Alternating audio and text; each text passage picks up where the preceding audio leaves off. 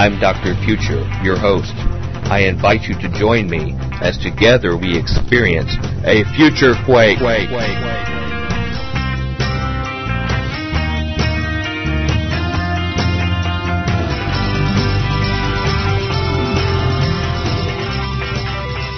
Welcome to the Future Quake Show. I'm Dr. Future. And Tom, let's talk about some final events. Bionic. Okay, sounds like a good idea. Yep. Uh, and that's because, ladies and gentlemen, we have a very interesting guest and an even more interesting topic this week. Mm. Uh, this week, visiting with us is Nick Redfern, the author of a new book called Final Events. And we're going to be talking this week about uh, government whistleblowers expose an occult UFO agenda. Very light, very airy. Um, this is about as classic Future Quake as it yeah, gets, isn't it? No kidding. Um, we um, are going to jump right into our interview. We've got mm-hmm. a lot to cover with them. So, with no further ado, here is Nick Redfern, and we'll be back to discuss it further here at Future Quake. Welcome to the Future Quake Show. I'm Dr. Future. And I'm Tom. There's going to be a lot of questions raised here tonight. Bionic. Exactly right. That's a good middle name, and yep. uh, hopefully a few explanatory one. Few answers coming in there too. Hopefully, we have a guest that I'm so excited to finally have on the Future Quake show after six years being on the air. Long overdue, and I think it was worth the wait because we have an incredible topic, one that's going to ideally fit yeah. uh, for our listeners. We have Nick Redfern, who is the author of a brand new book out, a, a bombshell book called Final Events. Uh, and we're going to be talking this week about government whistleblowers uh, expose, uh, expose an occult UFO agenda. Uh, and Mr. Redfern, I want to tell you it's great to finally have you for this long overdue visit to the Future Quake Show. Well, thank you. Thanks for having me on. Well, it's a privilege to for you to uh, uh, for us to have you uh, work us into your schedule. I know you're you're really in demand. Um, I know many of our listeners are familiar with you and your work, uh, either from your, your many books that you've done or your appearances on national television, uh, or even your regular visits on radio programs like Coast to Coast with George Noory. Uh, I know you're one of the most popular guests there. Um, based upon my limited exposure to your work, uh, I personally have perceived that you really have a reputation for providing a pretty unbiased journalistic ethic to your work in this area and uh, as well as your willingness to report even unpopular findings uh, in this area in your search for truth, uh, and your focus on Fortean topics that are of particular interest to our audience. Mm-hmm. Uh, I know what we're going to be talking about is going to be ideal, but you know that that's that's a uh, impression I have of you based from my ex- experience uh, with you. Uh, thanks. I mean, what I what I try and do, you know, I always tell people when you're dealing with something like UFOs, the the U in UFO still stands for unidentified, and so it'd be kind of reckless to, I guess, really kind of, you know, suggest that we know what's going on when we're still, for the most part, sort of scraping around for answers. And I think when people claim to have the answers to everything, that's more of a belief system because, you know, we're still asking a lot of questions. So. Mm-hmm. Good point. And, and and that that really is the position of responsible journalism, is to collect data and facts, report it, it's certainly fine to opine if if you feel uh, you can sort of correlate into something, but as long as you segregate you know your views of what you think the significance or the meaning of it from the hard facts. And that's why you really need responsible people in particularly in fields like this as much as anything. And uh, I, I think that's really a reputation that you've earned uh, in this area uh, for those in our audience uh, who may not be familiar with you or your work, uh, there may be a few out there. Could you begin by giving us just a very brief synopsis of your background and history, uh, some of the subject matter of your interest in this area, and examples of some work you're noted for? Yeah, sure. Um, when I finished at school, I began working on a rock music magazine back in England called Zero, and that's sort of what really got me involved in, in journalism and writing. Um, but how and why I got involved in the UFO subjects was that my father was in the British Royal Air Force, and he worked on radar and he was involved in several incidents in the early 1950s when UFOs were tracked on the radar scopes approaching the British um, coastline on the east coast from broadly the um, area of Scandinavia. And bearing mm. in mind this was the 50s, height of the Cold War, you know, the first thought was, could it be the Russians? So fighter planes were sent up from a nearby Air Force base to try and intercept them. The pilots couldn't get anywhere near close to them at all. And so essentially, they were forced to return to base. And this occurred over the course of several nights. After the third night, the incidents came to a halt, but everybody was taken into a room, sworn to secrecy, and basically told not to talk about it. And my dad didn't tell me the story till I was about 13 or 14. And then, of course, later on, doing the journalism work, I then thought about, well, you know, why not try and do do some journalism at least and writing in relation to UFOs. And so that's what sort of kicked me off. And I think I've done about 16 or 17 books now on everything from UFOs to Hollywood scandal to Bigfoot to the Loch Ness monster and a, and a few other things as well. Yeah, I don't know if there's could be a more classic Future Quake guest, Tom. Yeah. I don't know. I, I think he's got Future Quake sort of tattooing on him somewhere. Yes. He doesn't know it. Des- de- we had destiny to meet, sort of like Hopefully the tit- not on the bottom of his feet or something. Sort of like the Titanic and the iceberg. We're yeah. destined to meet each other. There you go. Uh, your latest book, Final Events, is a shocking and a disturbing expose, even by Nick Redfern standards. And it uh, is consistent with your reputation for eyebrow-raising subjects and premises. Um, it begins with a discussion and an interview you had, I think it was four years ago, with Ray Boeche, mm-hmm. who is actually an interesting person. He's a he's a pastor, but he's also mm-hmm. a distinguished ufologist, yeah. uh, who just so happened to sort of spill the beans on on the contact that he had on our show earlier this year. It took mm-hmm. us about a year to get him coaxed on our show and came on and uh, had a, had an incredible show with him. And it just so happens that is the beginning uh, kickoff for your book. Um, what prompted your interview with Ray Boeche, and, and, what was the premise? If you could just give the premise of, of why you had interest in it, and what did you do to set out to advance his story? Okay. Well, basically, um, the premise of the book um, it deals with a think tank type organisation in the government, or I should say, the intelligence community. You know, the the government itself isn't sort of like a really unified entity. You know, it's made up of different sections, etc. But what I would say is that the book itself deals with this think tank type group that addressed the UFO issue, concluded that UFOs are real, but rather than coming to the conclusion, as many people have, that UFOs are extraterrestrial, they came around to the idea that it was sort of occult-based and demonic in origin, Um, sort of a supernatural deception rather than a literal interpretation of aliens. Now, the the reason, or the only reason, literally, why I got interested in this story was purely and simply because of the story of Ray Boeche. And what happened was that I think it was about 15 years ago, something like that. Linda Howe wrote a book called Glimpses of Another Reality, right. which detailed all, all her various UFO researches, etc., up until that time, and following on from her first book, um, An Alien Harvest, which looked at the cattle mutilation mystery. And in this particular book, Linda reproduced um, like a communication, a letter that she'd received from these two guys that Ray had met with. And the book basic, Linda's book basically talks about how Ray Boeche had been contacted by these DoD scientists and told, you know, this particular scenario. And then from there, they'd expressed interest in communicating with Linda Howe. And Linda reproduced their letter in her book. So that sort of set me off thinking, wow, you know, this is an interesting story about this man, Ray Boeche, who I knew of because Ray had looked quite deeply into the Rendlesham Forest UFO case in England, which, you know, where I'm originally from. So I knew about his input in that story. He tried to get his senator at the time, Senator Exon, be involved in, in looking into the case. And so when I read Linda's book, you know, this sort of fascinated me, but I'll be the first to admit at the time I forgot about it, um, you know, after reading it. And then, uh, b- by the way, Nick, uh, Nick uh, mm-hmm. that's she was on our show too, talking mm-hmm. about this okay. book, uh, mm-hmm. just I don't know, a couple years ago. And, okay. And she brought up, uh, well, I brought up this when reviewing that book about this incident, and that's what led to us and led me pursuing Ray Boeche. So I had the oh, same okay. response you did, and she had mentioned it, and and she gives high marks for him for mm-hmm. being you know a responsible uh, investigator and thought very highly of him, and I found that very intriguing.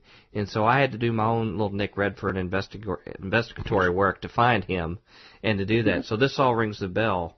Uh, but by, by the way, if I can, and I, I want you to pick up your story here, but I, I have to ask you. You know, I, I met you briefly uh, for the first and only time back around November of 2006 at the uh-huh. UFO Crash Retrieval Conference. Oh yeah. And you were standing off to the side. I came up. You didn't know me from Adam. I just sort of stroll up there and ask you something about this, something about spiritual implications of these things. Mm-hmm. And you had mentioned to me at the time that you understood that abductees and others were actually being approached by the military and asking them if these creatures were talking about Jesus, and that they Yeah. believed that these that these uh, beings were demonic in nature. Mm. That the military told them. Now that totally shocked me when you said that. Mm. And of course, you didn't know me very well. and You just happened to mention it like that. Was this predicated upon just having interviewed Ray Boeche about that period of time? Was that what got your wheels turning? Yeah, what happened was I actually did a formal interview with Ray in January 2007. Oh, That would be okay. like roughly two months after I met you. Right. But I actually contacted and spoke with Ray early in 2006, and then sorry, mid 2006, and then we, what we basically did was to sort of stay in touch, and then it was later on, as I said, in January 2007 when I did the formal interview. But the formal interview wasn't the first time I'd spoken to him. You know, we'd had contact Sure. leading up to that to dis- to discuss it. So, but what happened was that, as I said, I I read the story in Linda's book, and then, I have to admit, you know, I forgot about it after some time. But then, other aspects of the story were related in a book called UFO Friend or Foe, written by uh, Jenny Randles about the Rendlesham Forest case in 1998. And then again, it was mentioned in there, and that sort of again spurred my interest. And what happened was I was doing an article for a magazine about the Rendlesham Forest story and just looking for new leads and information and stumbled across Ray's story again and thought, well, you know, I keep forgetting about this. Why don't I just sort of take the bull by the horns, contact him, and let's see what we can do with the story. So in other words, had Ray not been approached by people talking about this particular theory, I would have I would have never had any idea that you know this group existed in the first place. The fact that he met them in person or representatives of them in person, at least, um, you know, allowed me to sort of take it further and see where we could go with the story. Hmm.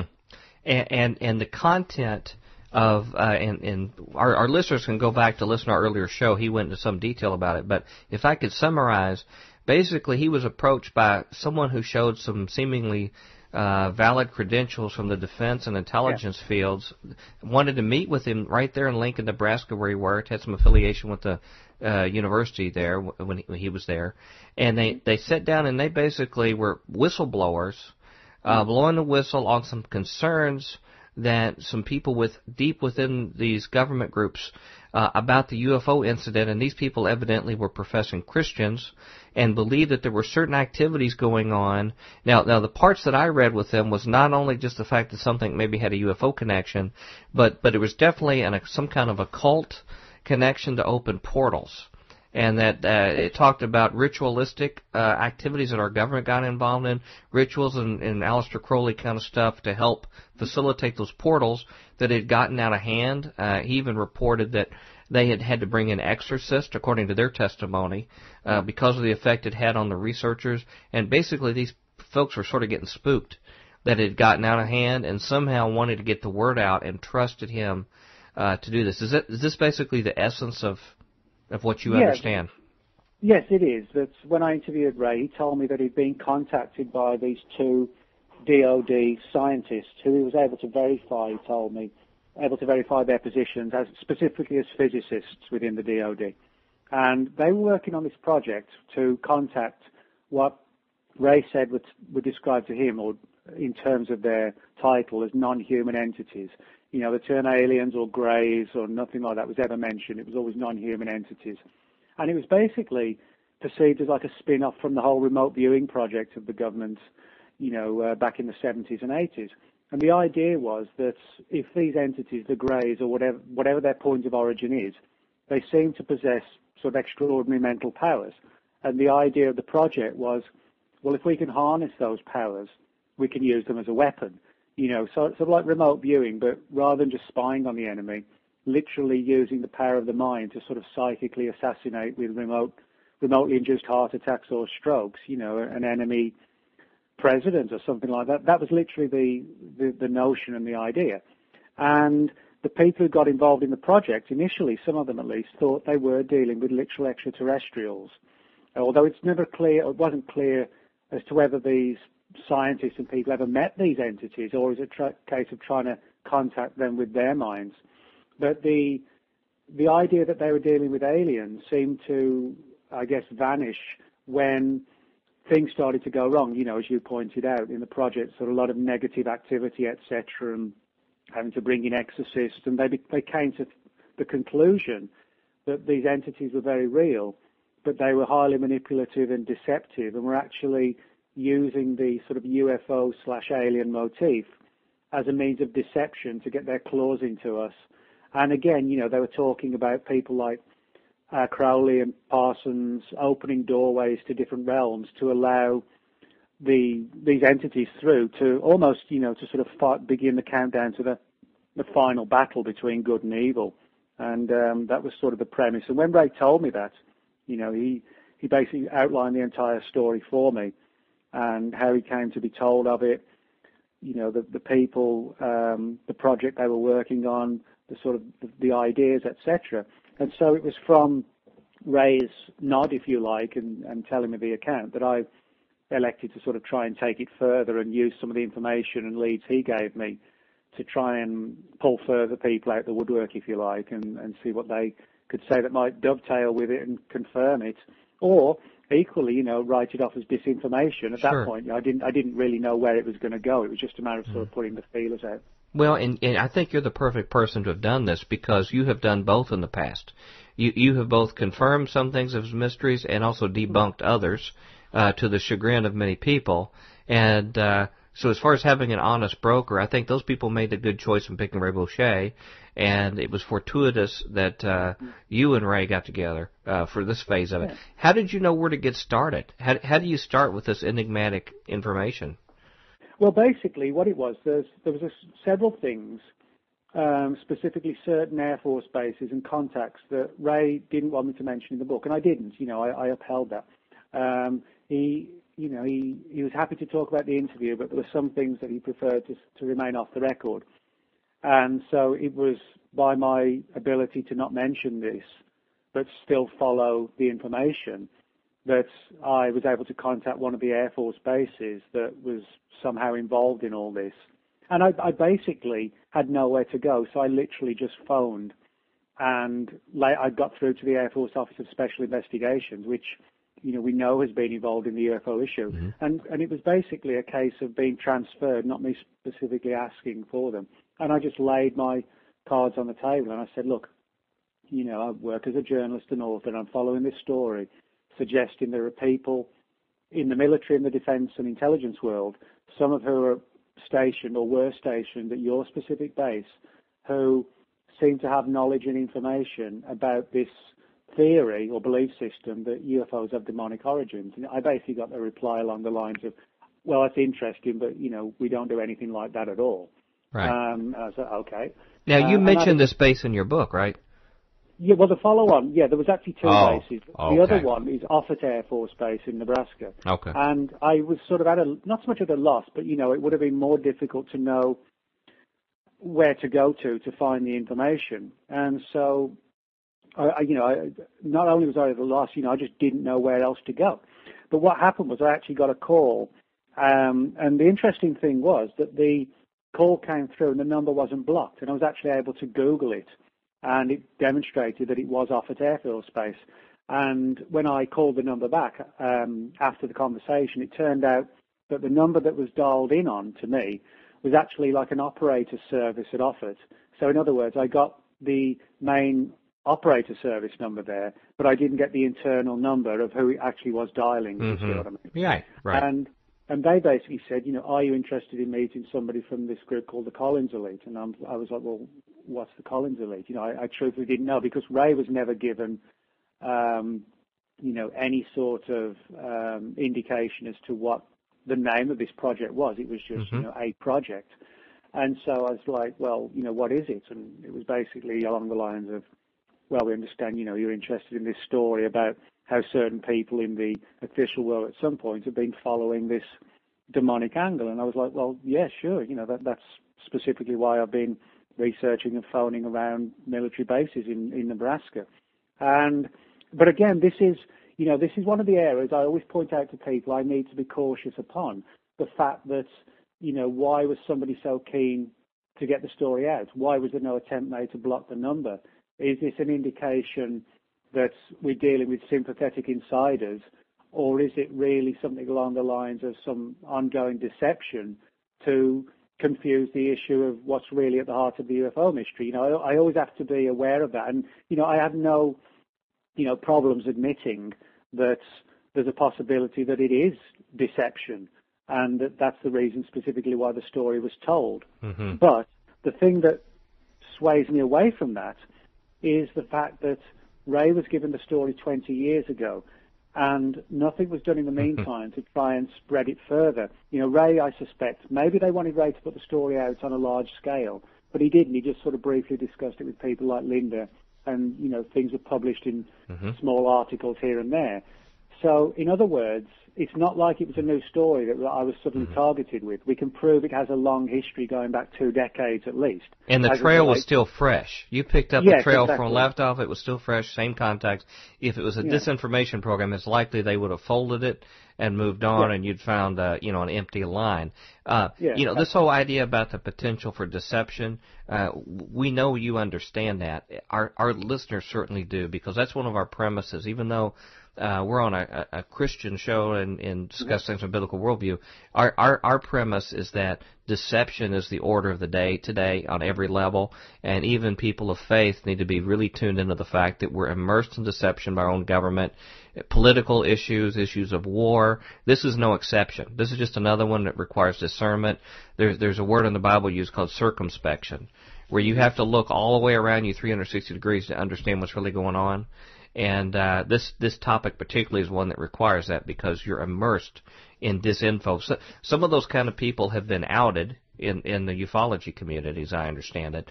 Uh, we don't follow it extremely close here. We're, we're like you. We have other topics and things we pursue. This is just something that a little bit of an aside when there's breaking news in the area. But we certainly know that there's been evidence of that uh, of, of that occurring. So certainly very wise. So if I understand from your book, and we're not going to cover everything in the book because No, there are so many revelations per page in your book that I got to insist on. From what I know of our futurians that listen here, I had to take my head together because it was going to explode. you you got to get this book because we're just going to hit a few high spots Yeah. even in the length of this interview. But as I understand it, you, you made this cold call. You put your cards on the table. Uh, you went through like a public affairs kind of approach.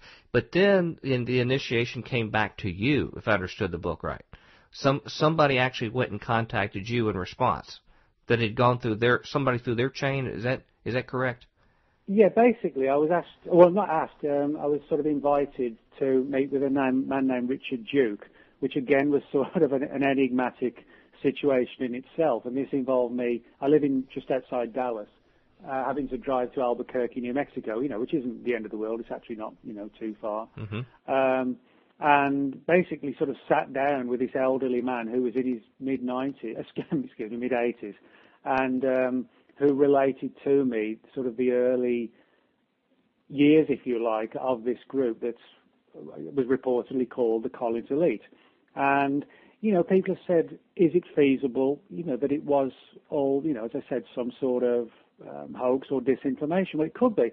The, the only thing that I sort of discount in that respect, as it relates to Richard Duke, is the fact that, you know, when you're no, I don't mean this in disrespect, but when you've got an 86 year old man, as he was at the time, to have him at that age have to sort of learn a new script, a very intricate script of something that he was not really involved in 60 years ago, you know, as a form of disinformation, I think that would be pretty difficult, Mm-hmm. you know, to have all the intricacies and all the ins and outs. And he did come across to me as someone who was a very old man, but who was actually recalling from memory the work that he did back in the late 40s and 50s. And again, that's not meant to, as any disrespect to 86 year olds, but it is, you know, I think it's a valid Right. point that if you're that age, it would be a tough task to hold this story together without any mm-hmm. discrepancies and, you know, making mistakes along the way. So, A- a- And his testimony was validated by other people you interviewed later. I think it was consistent with it, and Yeah. And, if it was burnished, if it was something he had had as a life experience, that burnishes in your mind, which when you're older, Yeah. uh, you know, just like someone who's had a very rousing military career or something like that, Mm-hmm. they're going to remember that even in old age, talking about the old war stories and things. And that's Yeah. what it came across as someone who had lived it, and it was something he hadn't, he would never forget. hmm Yeah, I think I think that that's a very good point. You know that, uh, and there's there's a lot you can say for you know sitting opposite someone, and you know realizing that they're speaking truthfully. I think you know when not just in ufology but any subject, if you regularly interview people, then there is you know a very good argument for saying to become a good judge of character. And I think you can see that in people's reflections in their faces, and you can hear it in their voice. Um, and you know that's something I, I felt I got from him. You know, granted, it's my personal opinion, but it is something I felt I got from him that you know um, he was speaking truthfully. Now, although I do believe he was speaking truthfully, the big question is. What was the motivation in doing so? Was it because he was a sympathetic insider and there was this sort of cabal that wanted to get the story out? Or was it, you know, to test the waters for a, a bigger release of information? Or was it because, you know, that they, the, because I was always told later the project was sort of coming to a close? Was it, you know, to sort of clear the decks or something? Or even an, another obscure reason, you know, that we just don't really have any, any understanding of? That's, you know, that is one of the big problems is trying to understand the mindset, you know, of, of Right. how the of the, how these people work, basically. Well, and also the possibility exists that he could have been misled as well too. Um, Yeah. He could have been sincere in what he was sharing to you, but but be misled above him. We're back at Future Quake with Dr. Future. And Tom, this is pretty strange territory. I'll be honest. Bionic.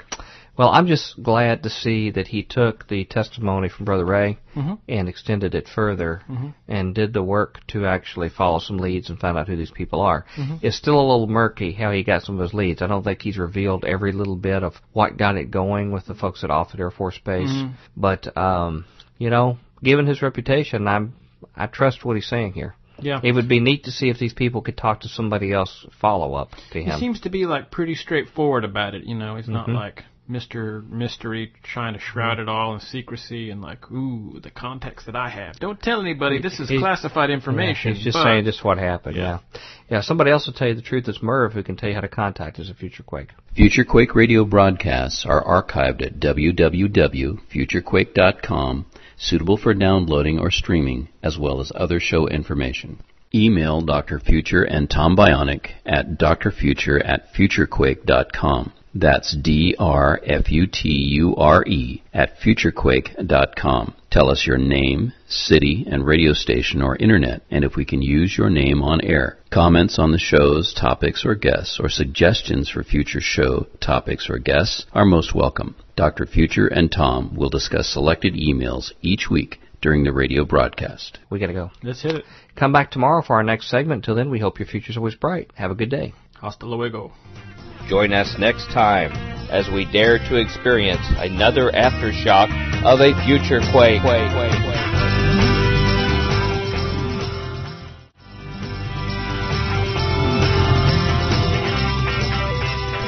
Welcome to the Future Quake Show. I'm Dr. Future. And I'm Tom. Yep, strange territory. Bionic. Well, it's because we're getting ready to begin our second installment of our interview this week with Nick Redfern, who is the author of a new book out called Final Events. Uh, a very, very provocative book. And our theme this week is Government Whistleblowers Expose an Occult UFO Agenda. And No normal, relaxing, everyday, Right. run of the mill stuff. well, this is this is a uh, a story, and I recommend everybody get this book. You can go to nickredfern.com. That's f e d e r e n dot com, or come Future Quake and look it up here. Uh, it's a book that ties together so many topics we've talked about on the show with It's Aleister like, Crowley yeah, and Jack gonna say, Parsons. It's as if he wrote this book to be on Future Quake. you know? UFOs, uh, all the stuff at Ancient of Days. I think it all sort of correlates together. Mhm. So I think he ties it together with this narrative that certainly has an area. I think it's it's a very elaborate hoax. If this is all some about a huge hoax. Yeah, no kidding. Now it's more likely if it would be something counter would be like disinfo for some reason. Mhm. I can't think why they would want to use this this info because this is more alarming than any other story they could come up with. Yeah, it's like let's take the craziest thing. Yeah, know, why would that be? I can't see the motives in wanting to do that very Yeah. much. You know, he made an interesting point uh, uh, yesterday in his interview. He said the U in UFO stands for unidentified, and we still don't know what's going on. I thought, wow, now there's an honest, honest Joe. You didn't know that? That it's honest just for Nick. unidentified? No, no. Well, I, I know what it's all about. so. Yeah, yeah. Okay. But I just thought he was an honest, an Sure. honest Joe. and that's broker. his that's his reputation. Yep. Why don't we go to uh, this next segment with Nick All right. Redfern, Let's and then see. we'll be back to uh, wrap it up here at Future Quake. So, what did he add to the narrative of to, to extend you further? What were the big bombshells that he laid on you? Okay. Well, he. Uh, this is why I suspect he was sort of introduced to me was because he, Richard Duke, was able to sort of outline the beginnings and sort of about the first 10 to 12 years of the group.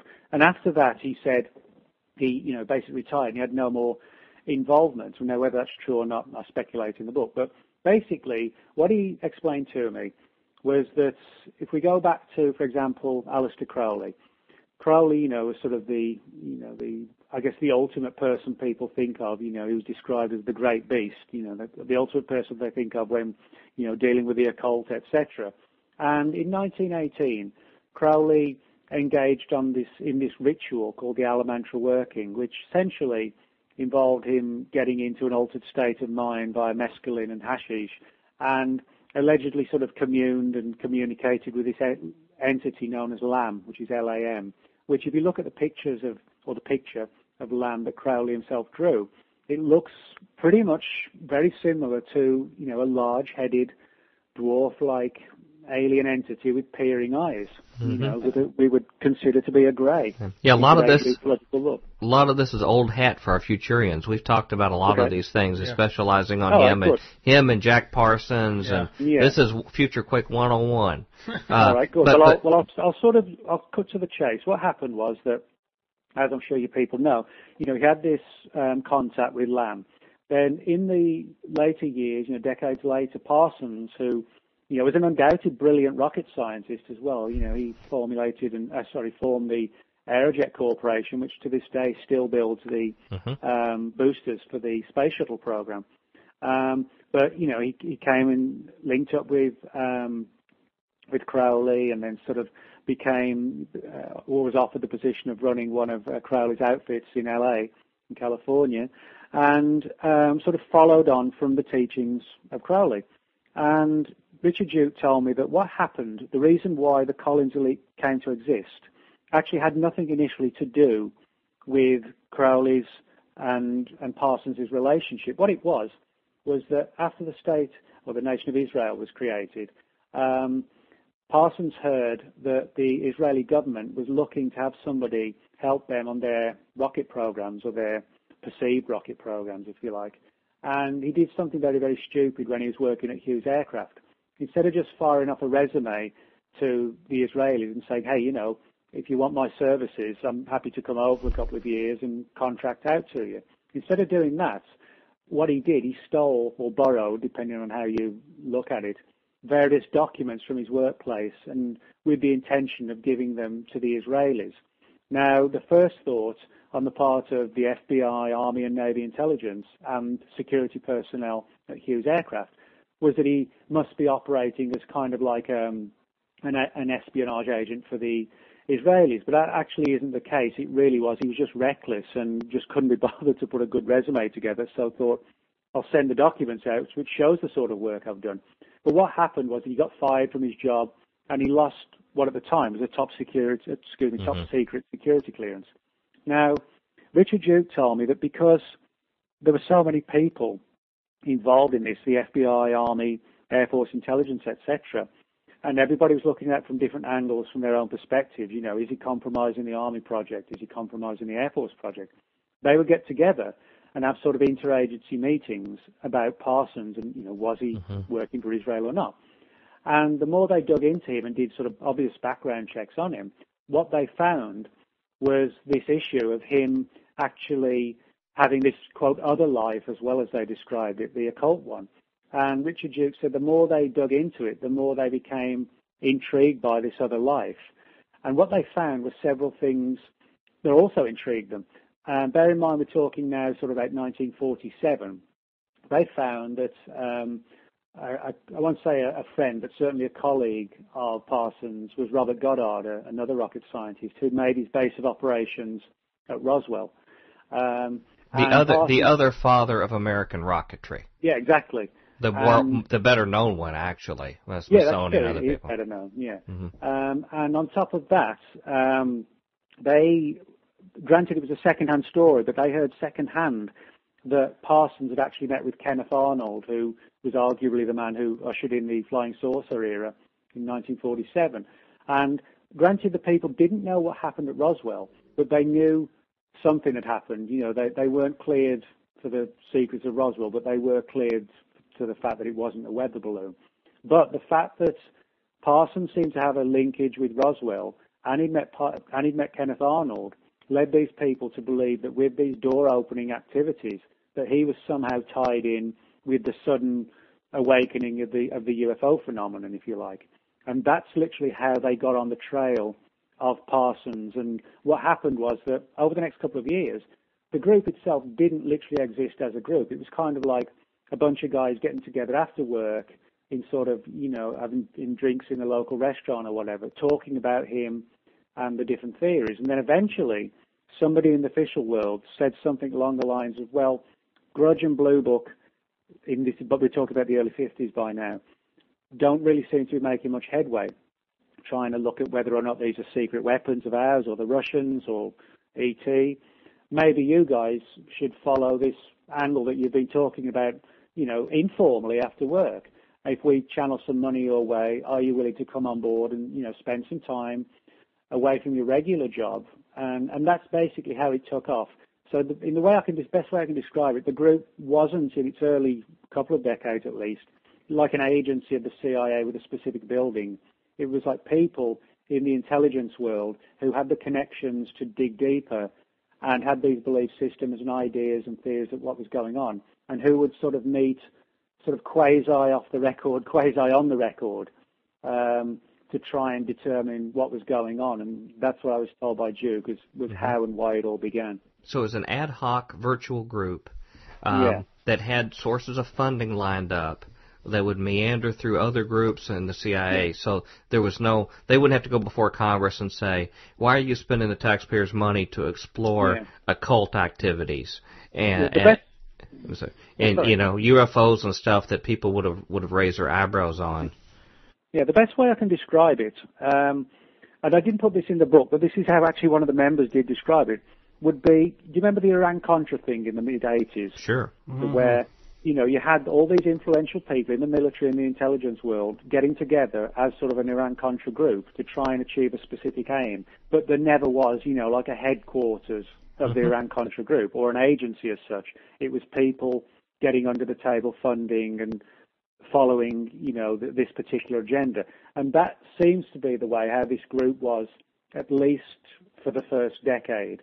Um, well, well, Nick, I'm so glad that probably all that stuff is behind us. As yeah, we as don't do country. that anymore. I'm, I'm, I'm sure there's nothing like that that goes on anymore. you know, in our yeah. in our wars or in all the very, trans, transfer money. the board now. Yeah, I'm sure it's very transparent to the American taxpayer. Also goes on. It's a shocking I'm anomaly here.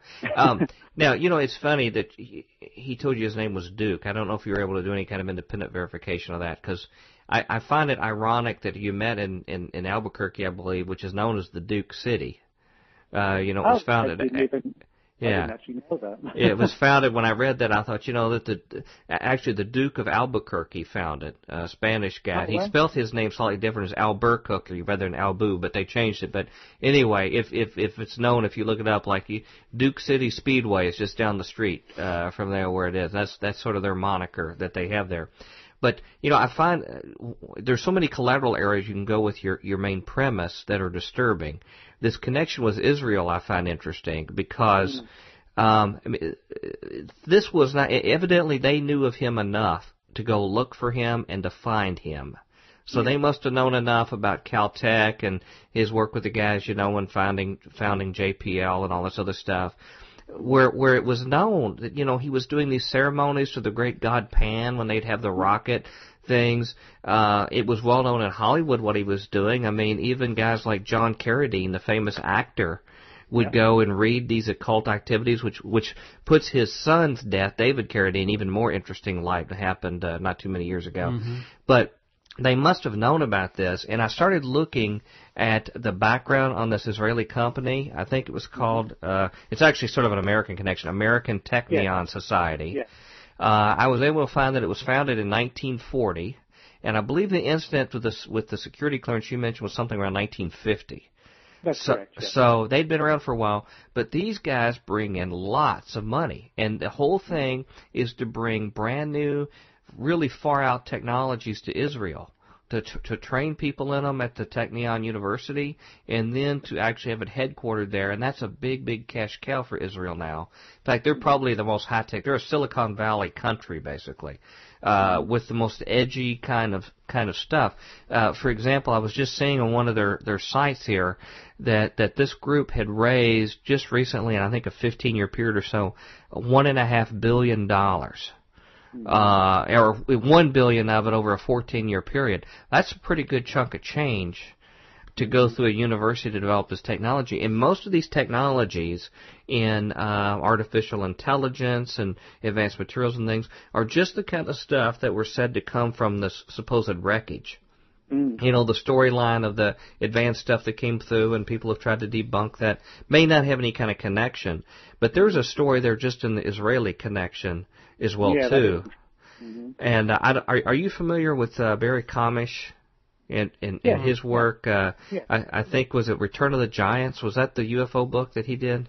Yes, I think it was. Uh, where about the UFO Something flap like of 1997, which would have been what 50 years to the date from uh, uh, from this other activity in Roswell. Uh, mm-hmm. So there is a fascination in their country with this kind of activity, and I really think that's a, a lead. I hopefully that that you don't let cool off, because I think there's there's got to be some people there that know some more, you know, this kind of stuff. You also mentioned the situation about Offutt Air Force Base, which. Yeah. The light went on in my head, and then you mentioned it later in the book about it's ironic that this was the place where President Bush fled to when the Yeah. 911 event occurred. Um, Having some of his cronies yeah, he care of it. well he spoke from one of the deep areas where they were trying Yeah. to get control of what was going on. And the whole premise of this Collins Elite, as I understand it, is that uh, first through Crowley, and then the clincher was when uh, his protege uh, c- comes along, Jack Parsons, and does this Babylon working out in the desert. I think it was in like January to March of '46 Yes. when they say they released the great whore Babylon, the consort for the Antichrist, into the world to to create an environment of of discord, of uh, de- destabilization, to bring on the, the eon of Horus. Um, that it was right around this period of time, and we've mentioned on the show a number of times. This this book uh, provides extra evidence for hunches that we've had. What what little we cover these topics about the correlation of a lot of interesting events in the mid 40s, like the the UFO event that occurred right after this particular event. Of course, Aleister Crowley himself died in 1947 Yeah. in December, so he passed the baton sort of at this particular period of time. We had the founding of the nation of Israel in 1948. We have the atomic tests that kick off in 45. I'm I'm sure you're aware of all this, but but we have to say this is a phenomenal period of time. Which would really give evidence to these guys uh, about this. In fact, even the Dead Sea Scrolls were found in 1947, in which it was uncovered the ancient book of Enoch, which actually confirms a, at least a one of the latest Christian explanations for what is going on, uh, and and would give further reinforcement that it would be an occult kind of activity. Uh, something that I wanted to ask you about on this was that, given the fact that a lot of these workings uh, seem to happen. Um, particularly these two key portal events happen at the end of world wars. Uh, you have the Amalantrah working, although it starts, uh, yeah, it's January to June of 1918 when it occurs. The Babylon working happens uh, from January to March 1946. And what I wondered your opinion could could the presuming that there is something tangible here, okay, spiritually going on, given that presumption, could it be that the mass sacrifice of human lives that happen in these world wars help open these portals Have you ever well, uncovered any information that would see that's why they intended to do them at that particular period of time? Um, I have to say I haven't uncovered any information on that specific aspect. But I mean, what I would say, one of the things that I didn't mention in the book, because it would get into such deep areas and it would actually sort of draw away from the, the central topic of the book, one of the areas that was sort of, that I know um, was addressed, although I don't know the extent to which it was addressed, was the idea that, that cattle mutilations are somehow connected and that it was you know, the, the cattle mutilations weren't being done as sort of like a biological warfare thing or something like that to test the organs, but it was actually the blood that was needed, like a life mm-hmm. force, if you like, and it was being used in some sort of weird sacrifices. And, that there, and in other words, there were groups in the intelligence world that were undertaking the cattle news, but not as many people believe to check for emerging viruses, but because they were using the blood in some sort of weird ritual that may have been somehow tangentially connected. So, yeah, that's that's cattle, but we are still talking about sacrifices somehow being linked to linked with this group. Mm-hmm. Well, well, the reason I bring this up too is that even Aleister Crowley himself, in his own writing, says that when you're doing a magical working, the shedding of blood increases the power mm. uh, to be able to open portals. He says by doing an animal, like he would sacrifice a lot of cats, that had an incredible power. He says if you can get away with a human sacrifice, that increases it that much more. Mm-hmm. And he described the kind of people that were sacrificed. And so other occult writers have always said that this massive bloodshed is something that furthers occult activity. Mm-hmm. Uh, from evocations, you know, contact with the gods and things like yeah. this. Uh, and and in fact, even that teaching sort of opened my eyes some, to some teaching in the Bible about what was meant to be done with with some magical evocations talked about there, and a massive bloodshed opening portals like the abyss in Revelation chapter nine.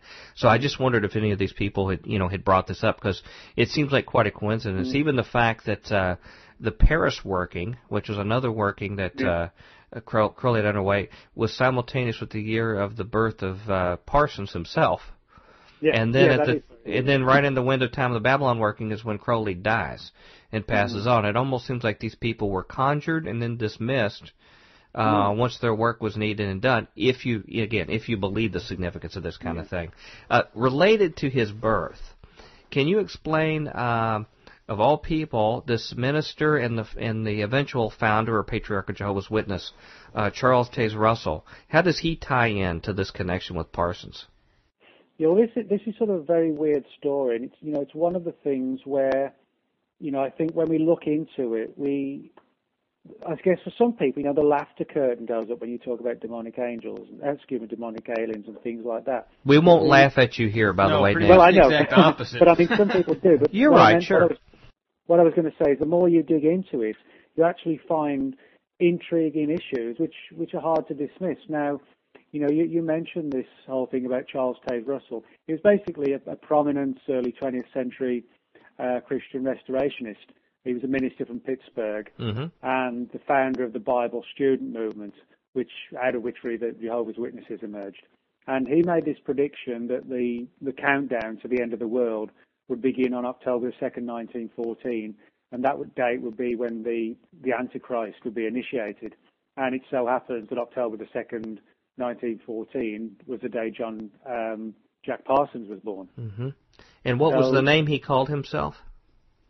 Well, um, Parsons actually at one point, you know, loudly proclaimed that he was the Antichrist. Mm-hmm. So you know, you have this um, direct connection and all these so-called con- uh, coincidences that, when you put them all together, actually seem far more than coincidences. So what happened regarding uh, the UFO events after his untimely death. I think it was in 1952 when he had this mysterious death.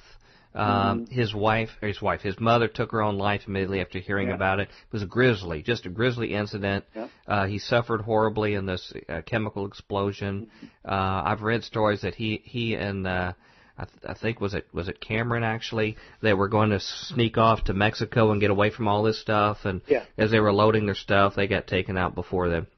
Um, what happened in the in the UFO world shortly after this? Well, in the same way, you know, we can argue that in the wake or during the elementary work in that this entity Lam appeared, and in the wake of you know Parsons' activities, the flying saucer wave came through. Literally within a couple of weeks of Parsons' death, you had two of the most famous UFO series of events ever. When over the course of two weekends, literally only a couple of weeks after he died, there were multiple intrusions of UFOs all across across the nation's capital, all across Washington D.C. They were tracked on radar, seen by pilots the military, the FBI, CIA, everybody was following this story because, you know, these weren't sort of sightings of weird lights in the sky seen by, you know, somebody out in the fields in Kentucky or whatever. These were literally flying all over the capital. And again, the, the Collins elite concluded that here was a pattern at work that Parsons, who they actually didn't think had just sort of blown himself up in an accident, that he may have been engaged in some other weird rite and ritual had again actually succeeded at the moment of death. And again, it opened yet another doorway to allow these things through at an even greater level, if you like. Mm, that's that's very interesting. Uh, are are you familiar with a, uh, a very popular avant-garde movie called Lucifer Rising? No, I'm not. Lucifer Rising was done by a gentleman by the name of Kenneth Anger, who's oh, probably yeah. one of our most preeminent uh, avant-garde filmmaker of uh, art films and things like this, and he he was a extremely devout follower of Aleister Crowley. Mm-hmm. Uh, very, very strong. He did uh, Invocation of My Demon Brother. Marjorie Cameron, who was the Mm-hmm. elemental woman who assisted Jack Parsons in the Babylon working, w- w- was his main star of his movies. with the Rolling Stones, wasn't he? Uh, Mick Jagger actually was supposed to play Satan actually in one of one of his things, but in Lucifer Rising, which was considered his magnum opus, and ironically even had Bobby Beausoleil, the uh, the gentleman who was part of the Manson family, actually write the music for it. Um, but in the at the end of this, the whole goal is, is to have the raising of Horus, which is what this whole thing of the Babylon working was supposed to be about. Was the Aeon of Horus uh, coming forward and, and raising him, ending the the age of Osiris, the the slave god. Um, and that's exactly what you see at the end of Babylon working, where Horus is raised, and then you see above the pyramids all of these UFOs appear, mm-hmm. these flying discs. And the, the whole thing, you know, it's only like 40 minutes long, something like that, but you see this connection of the, there's actual photos of Aleister Crowley in there and all of these imagery with the UFOs suddenly appearing at this time once this magical working is done by the sorcerer in it. Mm-hmm. So I can't help but think that some of this, this teaching, it could be a coincidence, mm-hmm. but there is some connection with the UFOs and these kind of activity, you know, that, that's going on. And didn't know if you were familiar with it. Now, if I understand right, the Collins Elite, what we know right now from them in, in the narrative is that these are people concerned that he has opened, that Jack Parsons' work has opened a portal, that the UFOs are connected, that they're not what they are trying to portray themselves to be, to be little green men from another planet, that Yeah. they have an occult thing because there was an occult activity, basically a, a sorcery uh, evocation that actually conjured them with their appearance, or at least that's their, their supposition. So now they have money. They're working on an ad hoc basis to interview people in the occult world. Uh, they're trying to find more to collect data to try to figure out what's going on. And the fact that he's dead, I understand, was the big kickoff because they figured he opened a door that now he can't close. Uh, even if they kidnapped him and made him, he's no longer there to do it. So now they got to figure out what to deal true. deal with the phenomenon itself. We're back at Future Quake with Dr. Future. And Tom, intrigued about this Richard Duke guy, Bionic. Mm-hmm. I was pretty fascinated that you knew the uh, the history there of uh, what was it, Albuquerque? Mm-hmm. Yeah, Where I almost you- moved there. You're a man of many talents. Had a house picked. Well, I'm still trying to find him. let me know when. let me know when you see him so I can know it. Uh, you know, I I found several things in this segment very interesting. I'm interested in the Israeli connection. Mm-hmm. These guys, I don't know if there was a formal Mossad at that time or there was a precursor, but they must have been following this guy some time. They had to know his occult background, Yeah. and if so, why? it. Yeah. And I, I get more and more feeling that some of these folks were not the kind of folks that we think as the the idyllic, romanticized Israelis of the Old Testament. You know, Yeah. the Lord may still use that stuff for whatever purpose, but it's to me they were sort of shaking hands with the devil in a lot of ways back then, including the Russians. I mean, they were the Russians were their main supporters in the early days. Yeah, you know that's one, that's nation of one thing Israel. that gets that gets missed a lot. But this Technion Society is a very, very interesting group. Mm-hmm. But but the other thing about the the portals opening from the wars Mm-hmm. that occurred, I think there's got to be something to that.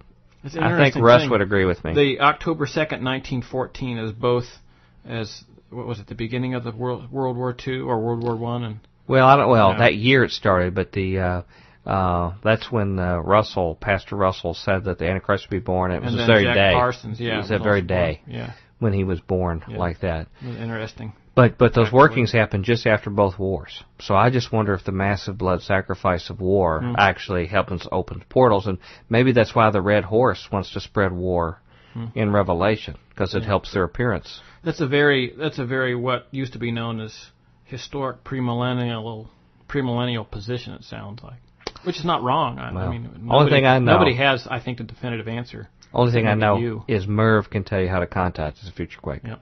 Future Quake radio broadcasts are archived at www.futurequake.com, suitable for downloading or streaming, as well as other show information.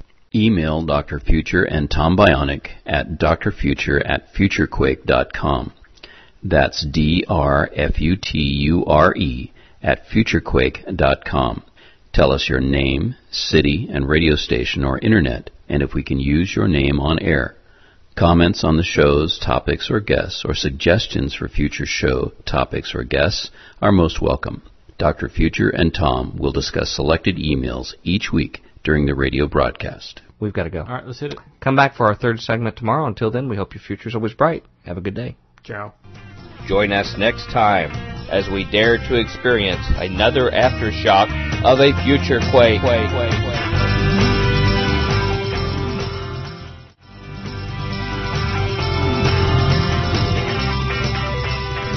Welcome to the Future Quake Show. I'm Dr. Future. And I'm Tom.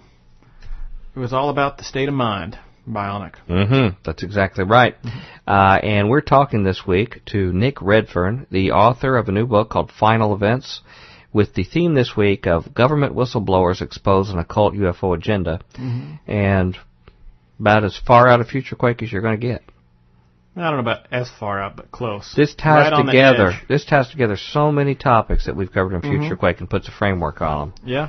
Um, I want you to be thinking. I'm going to ask you tomorrow what you think about the viability of this Mhm. theory. So I want you to think about that.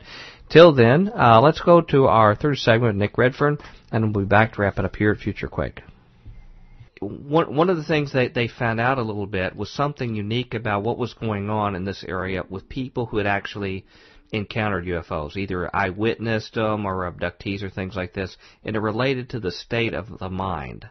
Uh, what is it about the mind and its state that you talk about in your book as being important for people to have contact with UFOs? It, it's not Well- just necessarily being in the right, like uh, you know, being in Area 51 or being in some some particular geographical location. There's more to the state of mind, wasn't it, in, general?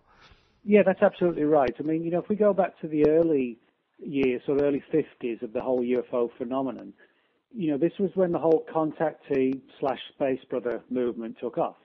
And now, you know, people who, who sort of have a cursory examination of the space brother movement will find that, you know, these people allegedly made contact with very human looking long haired aliens out in the desert. What a lot of people don't realize is that although that's sort of a very simplistic view, many of the experiences of the contactees reportedly occurred in altered states of mind. For example, George Van Tassel, uh, who built the Integratron, excuse me, Integratron, and had his yearly conferences out at Giant Rock in California, um, he um, some of his contacts were done by what he called thought transference, by what today we would call ESP. Others were when he would go into like an altered state of mind and actually start channeling um, sort of higher entities, which he perceived as aliens. Um, George Hunt Williamson would render himself into like a, a, a semi-hypnotic state and start using Ouija boards.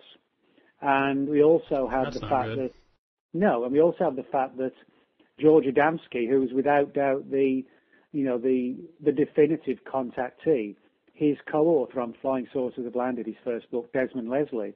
Well, Desmond Leslie's father, Sir Shane Leslie, was deeply involved in the occult and actually was brought up on the teachings of Aleister Crowley. So, in other words, you had all these people entering altered states and contacting their supposed alien entities via Ouija boards and automatic writing and channeling. And then you had the ultimate contactee, Adamski, having an indirect link to Crowley via Desmond Leslie.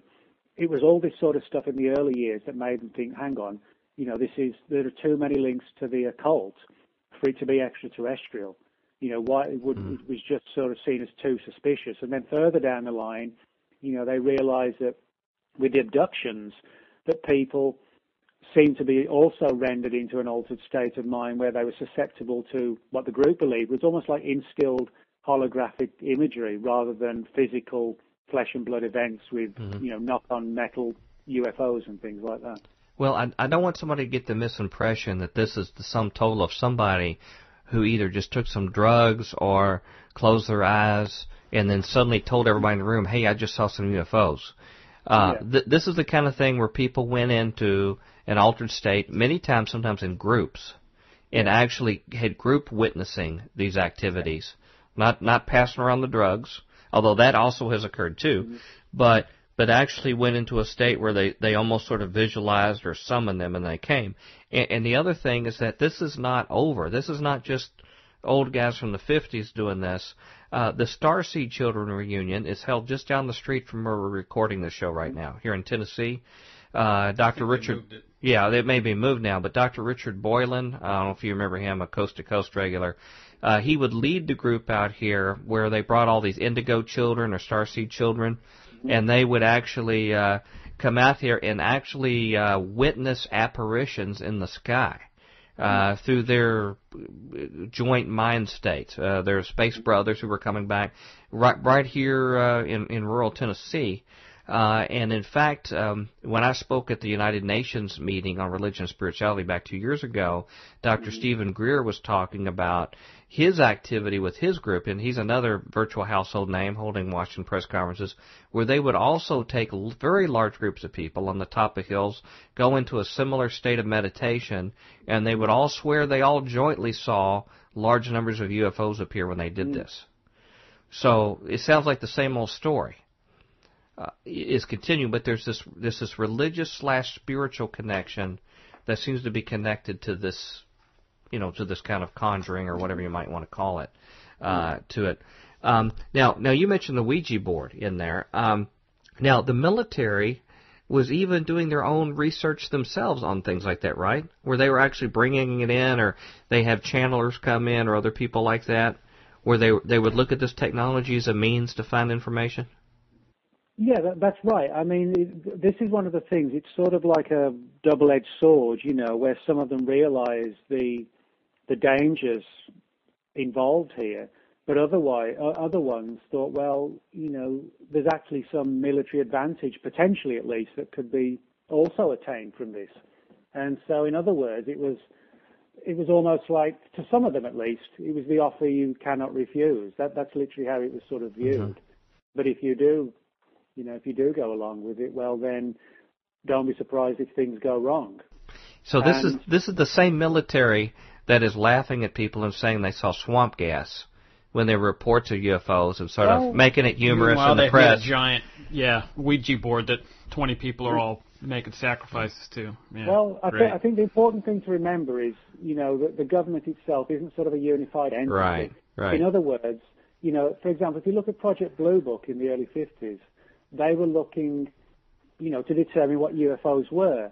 We know that the CIA's Robert pa- Robertson panel at the exact same time was looking at the psychological warfare aspects of UFOs, and the Collins elite were looking at the demonic angle. So, you know, when one agency says we think this is complete nonsense, I, I don't think they may necessarily have been lying. They just may not have been mm-hmm. aware of some of the advances that another department or another agency had made. And I think that's the important thing to remember that, you know, sometimes having, um, you know, an agency, if you like, or a, a, department doesn't mean that you're cleared to know what somebody else is doing. Sure. actually in the same field. So.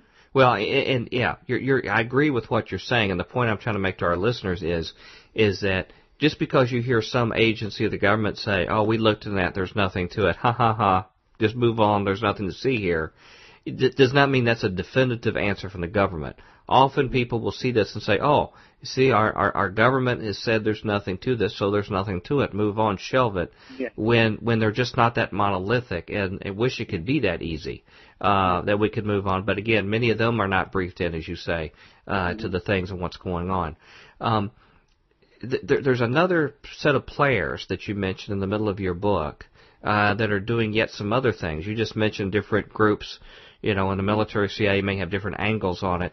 Uh, was one called Operation Often Yeah. that was identified.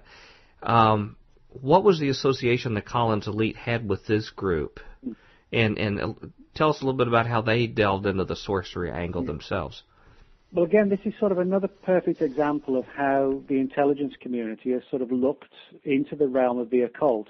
In the case of Operation Often, although only due to sort of crossover meetings, it wasn't really focused upon UFOs, but it was definitively occult based. And the the whole project, if you like, sort of kicked off in the latter part of the 1960s and was sort of an outgrowth of some of the people who were involved in the CIA's mind manipulation programs like MK Ultra. And um, basically, what it was, it was the notion of trying to determine if you know occult activity could be used as a tool of espionage. And so, in other words, um, one of the, although this sounds strange, one of the things that the CIA, who were sort of the funders of Operation Often did, was to literally to try and con- uh, to contact the souls of dead CIA agents and see if they could use their souls to literally spy on the Kremlin. I mean, you know, contact them and guide them and direct them, and then through things like Ouija boards. That's that's a rotten retirement documents. plan, Nick. Uh-huh. you know, I mean, you Yeah, can't even is- start collecting your pension at death. You're still on the, you know, still, on the dole there. clock, Yeah. Yeah. but no, I, I agree. It's it's sort of a very, you know, it's um, a strange story, but basically what that that is what it came down to: the notion of literally using the occult to, you know, spy on the enemy. If if you know uh, wiretaps and agents and things like that wasn't going to work, well, let's see if we can astrally project the souls of dead agents, you know, to the heart of some military base overseas, that sort of thing. Um, now, where the crossover comes with um, the whole issue of the Collins elite was in relation to the fact that Operation Often started digging into all sorts of unusual areas where they would consult with uh, palmists, clairvoyants, demonologists, mediums, fortune tellers, really to you know to see if they could use them in some way. They actually even had three astrologers on the payroll for about 350 a week. This doesn't Uh, sound real high tech. This doesn't sound it like the wasn't. frontiers of sci science. This is going retro, old school, rather than the, like the new frontiers of the brain. Yeah, you're quite right. It was really a case of let's look at everything that this field encompasses and let's just try it all and see if it works. So You know, they should have called this Operation Saul, because that was the ori- that was the ori- Operation Endor. Yeah, that was the original military program, you know, where you had the military go in and go to Samuel to try to find out from the dead how how are you going to beat these Philistines out there, and they're basically using the same kind of technique, and uh, I assume it's just been just as useful for them. Uh, now, they had some uh, people. In fact, I guess the most famous magician, or magician, uh, witch, in in England at the time was was brought in to help this group as well. What were the kind of things that she told um, Yeah. this group about what was up with the UFOs? yeah, well, this this was basically a woman named um, Sybil Leek, and Sybil Leek really was sort of a very um, sort of famous English witch, and we know that she was definitely consulted by Operation Often. That's a very excuse me verifiable fact from people connected to Operation Often who've come forward. But this is where we had a like a crossover between the Collins elite and Operation Often. And according to Sybil Leek, she had uncovered information and reportedly sort of almost like channeled some sort of entity, uh, demonic entity, basically saying uh, something along the lines of that the the human race was essentially being harvested, that the earth was like a farm, and that the the whole goal of these entities that masquerade as aliens was to literally harvest human souls. Um, and that was the premise, and it was round about this time, I suppose, that the the Collins elite's belief systems really came to be formulated along a more definitively Christian line than um, a more of a definitively occult line. You know, they they took the view that wow, you know, this isn't just negative forces. This is, you know, the battle for our souls. Um, mm-hmm. And a lot of it was based around this particular period with Sybil Leek and various other people and meeting theologians in sort of clandestine situations and getting their views on things, but asking them, you know, not to mention who they'd spoken with, etc., etc. So, um, but it was this period that was sort of like a definitively grounding period, if you like, in this this whole story. Well, you know, it's interesting that you mentioned that they took a more Christian direction because mm-hmm. I, I would have to counter a little bit that um, part part of what they they said in your in your narrative that you had in your book was that they were afraid that the Bible didn't wasn't really telling the whole story in the Judeo-Christian yeah, worldview, yeah. and and so that's a while it, un-Christian position. It really. sort of sent them Christian, but yet Christian plus in that that they, they were they were unsure that it was really telling the whole story what was going on. Uh, particularly about what the mission was of these these dark forces, as far as being able to harvest souls, and I think they were even fearful of, of those who were who were Christians uh, being vulnerable to these people. But um, I, I, I think that's a lesson for some of our listeners. The fact that what stimulated this was a testimony of a of a witch herself channeling an evil being. And uh, you mentioned in your book that uh, you know people are asking what would be the motive for for them spilling over the playbook, you know, of the other side. Uh, mm-hmm. it's, it's like running from one football team or the next, saying here's our here's our plays we're going to run. What would be their motive to do that? And I think that's a fair question to ask. Uh, and, and part of the supposition was, well, maybe they were just so filled with their innate arrogance and hubris that they they just turned this over. Well, the the other part could be that this also was was a deception, and that they used their agents to plan a deception that created um, not not that there's not something fearful going on in real, but something that's just a subtle departure away from from other reliable testimony of what's going on. Because it really made the Collins elite hyper paranoid, as we see later in your discussion, yeah. and and and let their minds run with them on something. And, and I'm not disputing that it's something horrible because I strongly suspected that it is, but it did change somewhat. Uh, particularly the nature of how they wanted to address it, and I think that's what's critically important. And, and I think if if one traced that back to influences like a witch uh, conjuring an evil spirit saying it that that really you know they should have had a second look. It do, do they want to put all their chips on the table on on getting you know uh, the the storyline from this particular source?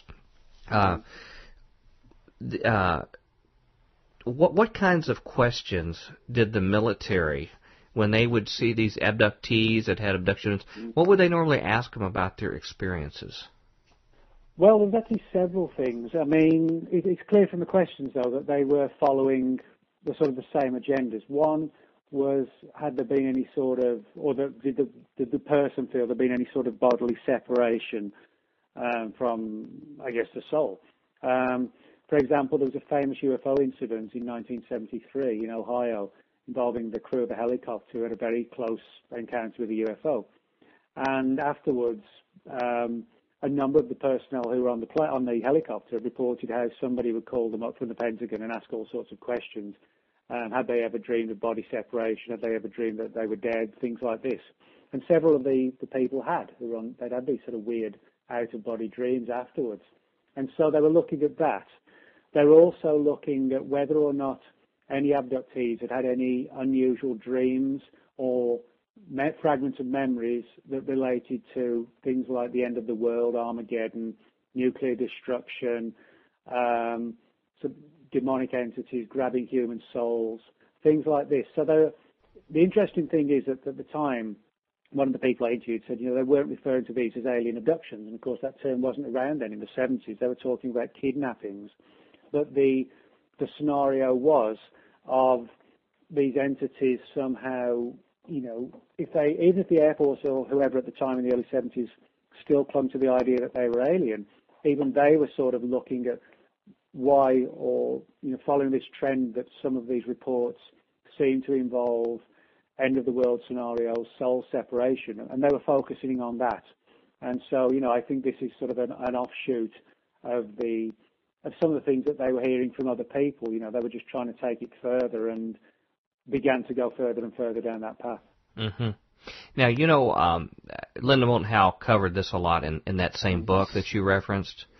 And, and it's also a, a thinking that is very supportive of reincarnation because it sort of showed that this soul left the body and then it was sort of in waiting to go into another body and and as best I could understand it, the, these evil forces would try to snatch it before it had a chance to redo that and improve itself and use it for its own purposes. So, you know, th- that's where some of these things, if if these people really believed in Orthodox Christian worldview, could uh, really see that there was a disconnect, that they were going to almost have to pick an either or in where this path they were at a fork in the road. They could go with Orthodox Christian teaching or something that was very, very distinctly different uh, than Orthodox Christian teaching with this whole thing of, of soul stealing and, and, and things like this.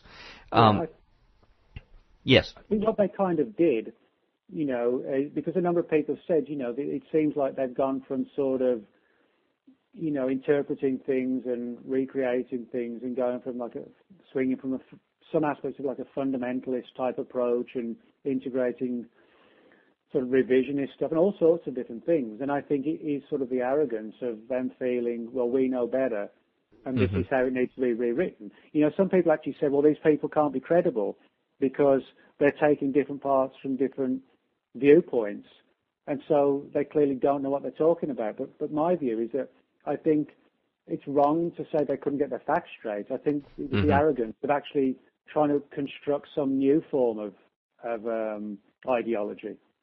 I hmm think that's what they were trying to do. It wasn't, it wasn't at all that they didn't have an understanding of it. They did. They just felt that they knew better and they'd uncovered something that no one else had, had found before, so they needed to rewrite it. Right. And and I'm not and I'm not trying to uh, to make that point. I'm just trying to say that uh, many of these people sounded like they came from what they understood themselves to be traditional Christian viewpoint of things, Yes. and that's what took them down this Correct. path. But but when they make these particular decisions, they leave Orthodox teaching.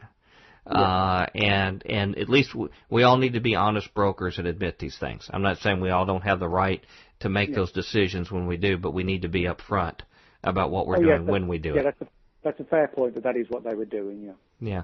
Um, one of the most fascinating areas that, that that I think you covered on, and, and and and one of the things I really like about this is I like this topic when it was briefly brought up in Linda Moulton Howe's book, and then the information Ray Boeche forwarded to us, and and you further advance it, and that's this whole idea about these old texts that these guys in the Collins Elite uh, mentioned, you know, in these old, I, I think I remember them saying, and, and uh, Linda said that you, you had to go like in the Ivy League libraries to find some of these books. They're so rare, uh, from, you know, 500 years ago or so, uh, on demonology.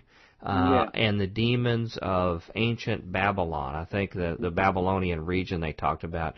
W- what did these texts reveal about these ancient cultures and demons and their p- possible connection to this? You- yeah, you- this is yeah, you talked a lot about ancient Babylon and and why it was such a big deal there. Yeah, I mean, this is one of the interesting areas, you know, that they weren't just speaking with abductees or looking at the, the present day UFO movement, etc. Actually sort of delving a long way back into, you know, ancient times and, and did have this sort of obsession almost with, I guess, sort of Babylonian history, feeling that this was somehow all connected. And now, for example, I mean, the, some of the books that they were talking about that the Collins elite supposedly consulted were things like John De- Deacon's and John Walker's 1601 book, uh, Dialogical Discourses of Spirits and Devils, and, and things like this, you know, going back hundreds of years.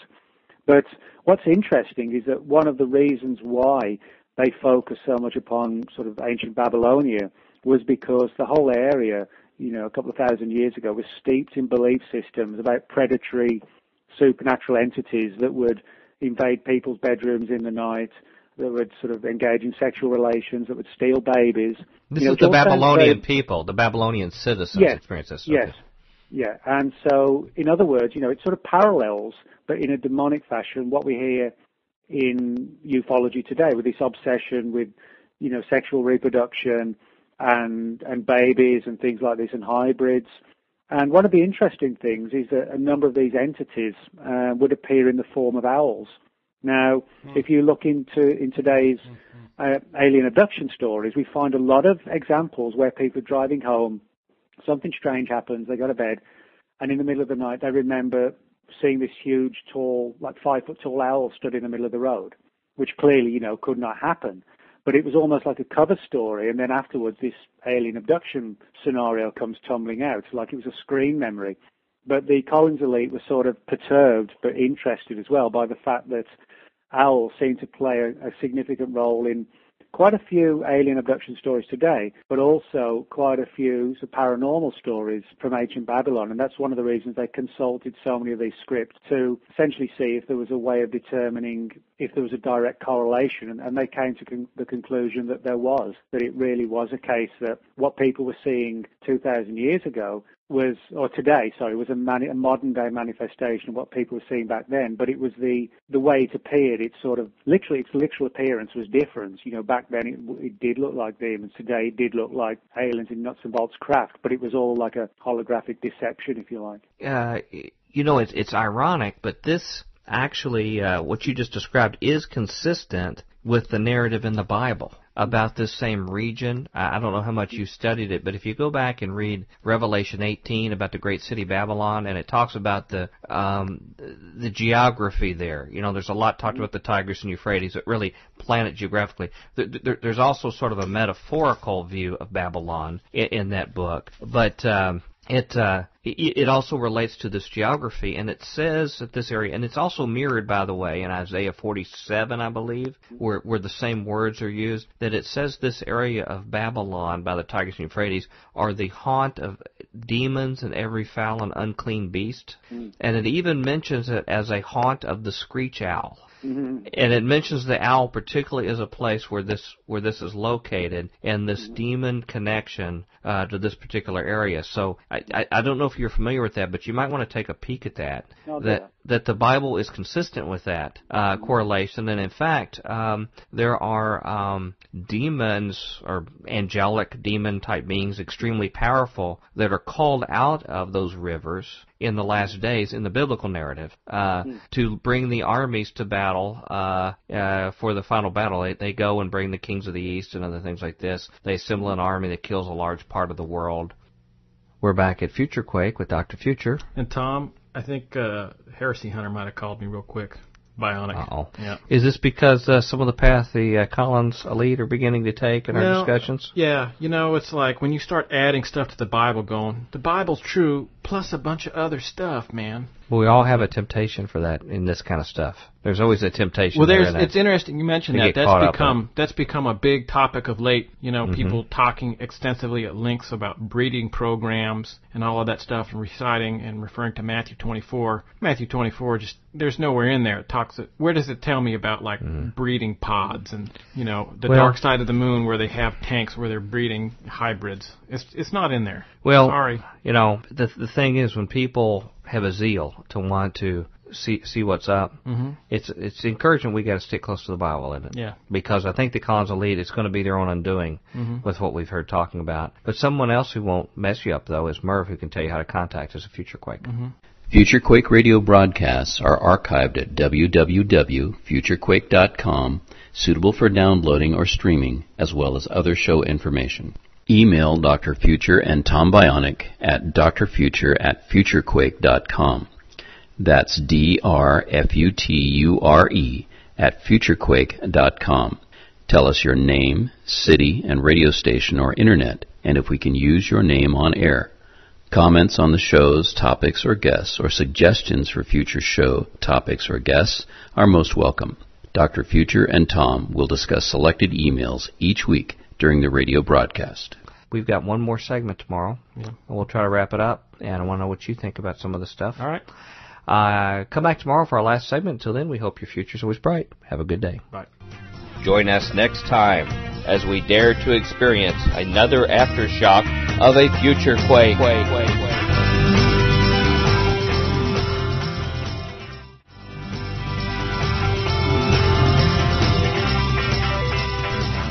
Welcome to the Future Quake Show. I'm Dr. Future.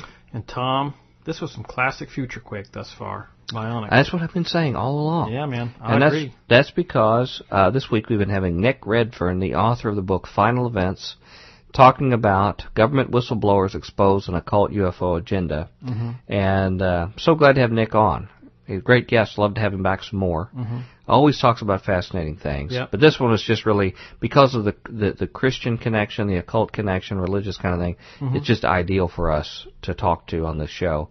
Recommend everybody get the book at nickredfern.com. Mm-hmm. Let us know your thoughts from listening to this show and other things. Um, but let's go to our last segment and hear what he has to say in closing, and then we'll be back to wrap it up here at Future Quake. There's a strong connection of the Bible with them actually being resident even underneath the water. And I know you talk a little bit about the sea and about uh, their burial under the water, and of course, in the Bible, for for Bible students of this thing, um, it's it's pretty well believed that Tartarus, the abode of the dead, talked about in the book of Jude and elsewhere, where the where the angels who did came down and did these kind of abduction experiments in Genesis six, is a place located underneath the sea. Uh, and in fact, that's what they believed. In fact, uh, the uh, the Jewish people at the at the time of Jesus were were really afraid of the sea, even the Sea of Galilee, because they believed there were demon spirits that were connected to it, and particularly over in the Decapolis where they had the uh, the, the, the, the demoniac over there. And they believed that affected them when that big storm came up, when Jesus had to come calm the waters. They actually believed that that was the demon spirits that were trying to impede them in their mission. So, uh, you know, this, this goes back a long way, this particular uh, kind of connection. Now, back to a uh, the, the Roswell, the seminal event, the, the, the Roswell occurrence, where there were reports from a number of people of physical things left behind. So it wasn't just uh, you know some visual manifestation that occurred or in the mind. There's there's something you feel in touch. What was the connection you showed to how this kind of physical stuff had a connection to activities at Wright Patterson Air Force Base, which is the old haunt where I used to work? Oh, okay. Well, um, this actually came to me via the Collins Elite, but also this, this exact same story was given to Ray, the Ray Boeche, the idea that yes, something happened at Roswell, but the the collective opinion of the Collins Elite was that it was like a Trojan horse, that there never actually was a quote literal crash at Roswell. Their their conclusion, and this was actually told to Ray by his two physicists, was that the the so-called memory metal found in the New Mexico desert wasn't evidence of a crash. They believed it was literally deceptively placed there, sort of staged to look like a crash incident.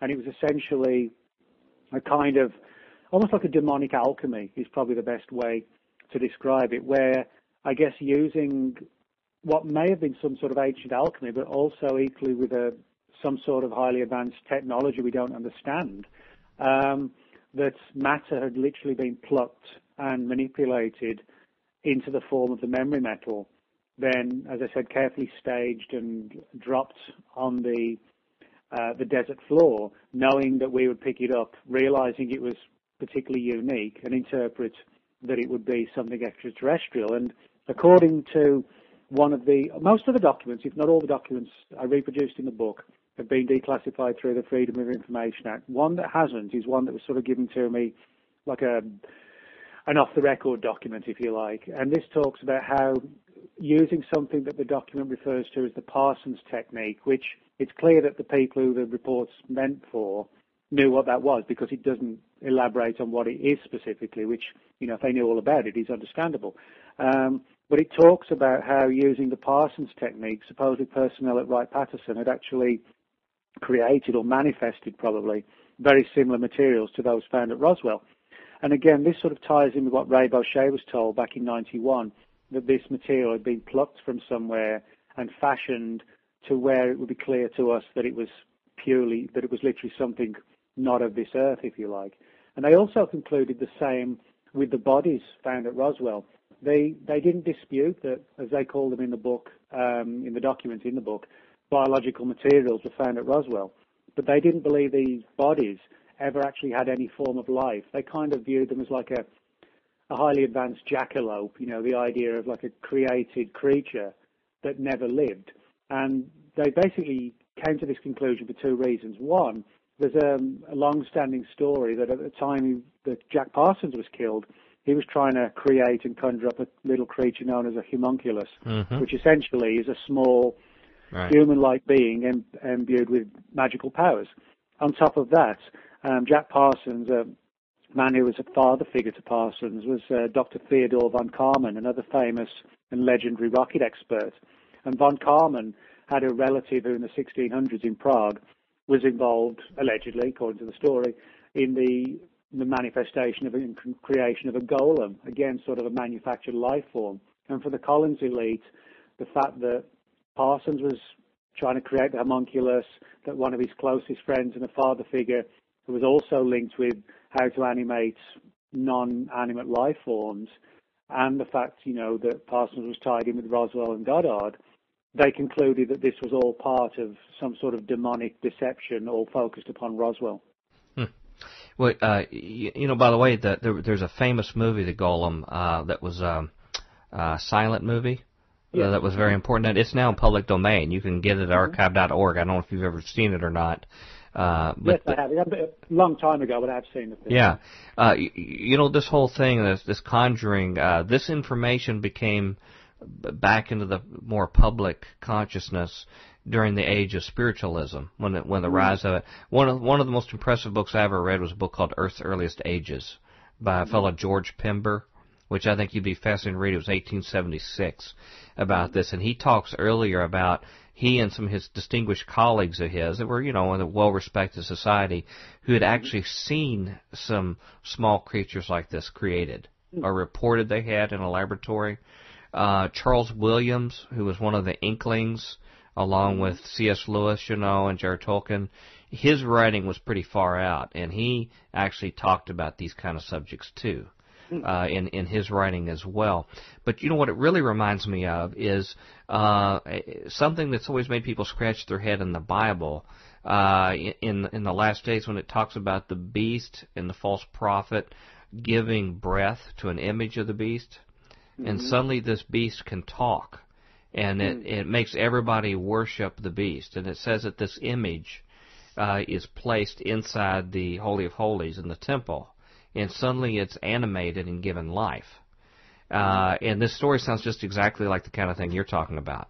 Is that w- when this unholy power is at its zenith, it's able to actually cause some kind of animation to some limited degree, possibly conjure material. Uh, you know, same back to the age of spiritualism, as you know, some of the more credible events that have been reported of spiritualism, seances, channelings, actually produce something called ectoplasm. Yes. Well, of course, there was lots of, you know, most of those cases were, were, were charades and they were proven to be frauds, but there, there were cases where physical material actually manifested out of the ether. Uh, you know, and people were very respectable people reported that they saw it, touched it, it was something physical. So, I don't think any of this, you know, should surprise us very much. You mentioned von Karman. You know, there's another guy that was the key player in the space program, and that's Werner von Braun. And uh, I believe he also made claims to his personal assistant, his assistant throughout his life, did he not? That uh, that he believed that there was something re- regarding UFOs in other life, Oh, and yeah. something very secret that he was. Uh, and, and I'm not sure what all he told the assistant. If the assistant has said everything of what they were told, other than than acknowledge that he said that on his deathbed. Oh yeah, I mean, this is one of the interesting things is that a lot of the formative players in the world of rocketry and the intelligence community in this particular time period, you know, either had these sort of weird links with the world of the occult or after they'd been exposed to, you know, certain aspects of the intelligence world, started talking about their beliefs that, you know, the, the UFO phenomenon, etc. Um, so I think, you know, in that respect, you know, we have to wonder why. You know, were they told something? Did they come to various conclusions? It's, you know, it's very difficult to say. hmm But, um, you know, I think it's something's going on. We're seeing a pattern, put it that way. I find it interesting when you talk about space to think about some of the the um, conjectures and the data brought forward in the book Dark Mission by by Mike Yeah. Bara and Richard Hoagland, where they emphasize that I believe every astronaut who stood on the moon, as well as every mission commander, was a 33rd degree Freemason. That they've been able to verify that that they were a part of two lodges, either the lodge at Cape Canaveral or the one in Washington D.C. And uh, something else that rang a bell from that book was that they mentioned when when it was founded. Of course, it was a civilian agency, NASA, but there was a position created of a person that was a liaison with the Department of Defense and uh, NASA, who basically was the gatekeeper of data that had the opportunity, and this was by statute, anything that was visualized in the heavens or on these other planets or whatever was reviewed first by this person, decided if it had defense purposes uh, before it was presented on to the American public. And of course, it's very curious when when you find out that the original footage that all the Americans saw the Apollo landings was actually not the original footage. It was something shot off of mm. TV. It wasn't wasn't brought a direct transmission from the moon. So to get get your mind wondering about these kind of things. But but there's this weird connection to Freemasonry, to you know the the the little Freemason act that they did on the moon when they did this. It just adds darker and darker pictures to what's going on, you know, in this overall program of the of, of the space program as you as you yeah. bring up. Um, bring it up to today. Um, what is the main focus of the Collins Elite today? I, you know, your book sort of took a, a little bit of a left turn in the last 20 pages or so. I thought it was going a certain direction, and then I think there was a Mr. Manners, another person that you yeah. were putting in contact with, and had sort of a, a, hurried meeting there in in uh, Las Vegas with you. Uh, and, and, and he threw something that was very disturbing about the Collins Elite themselves, was it not?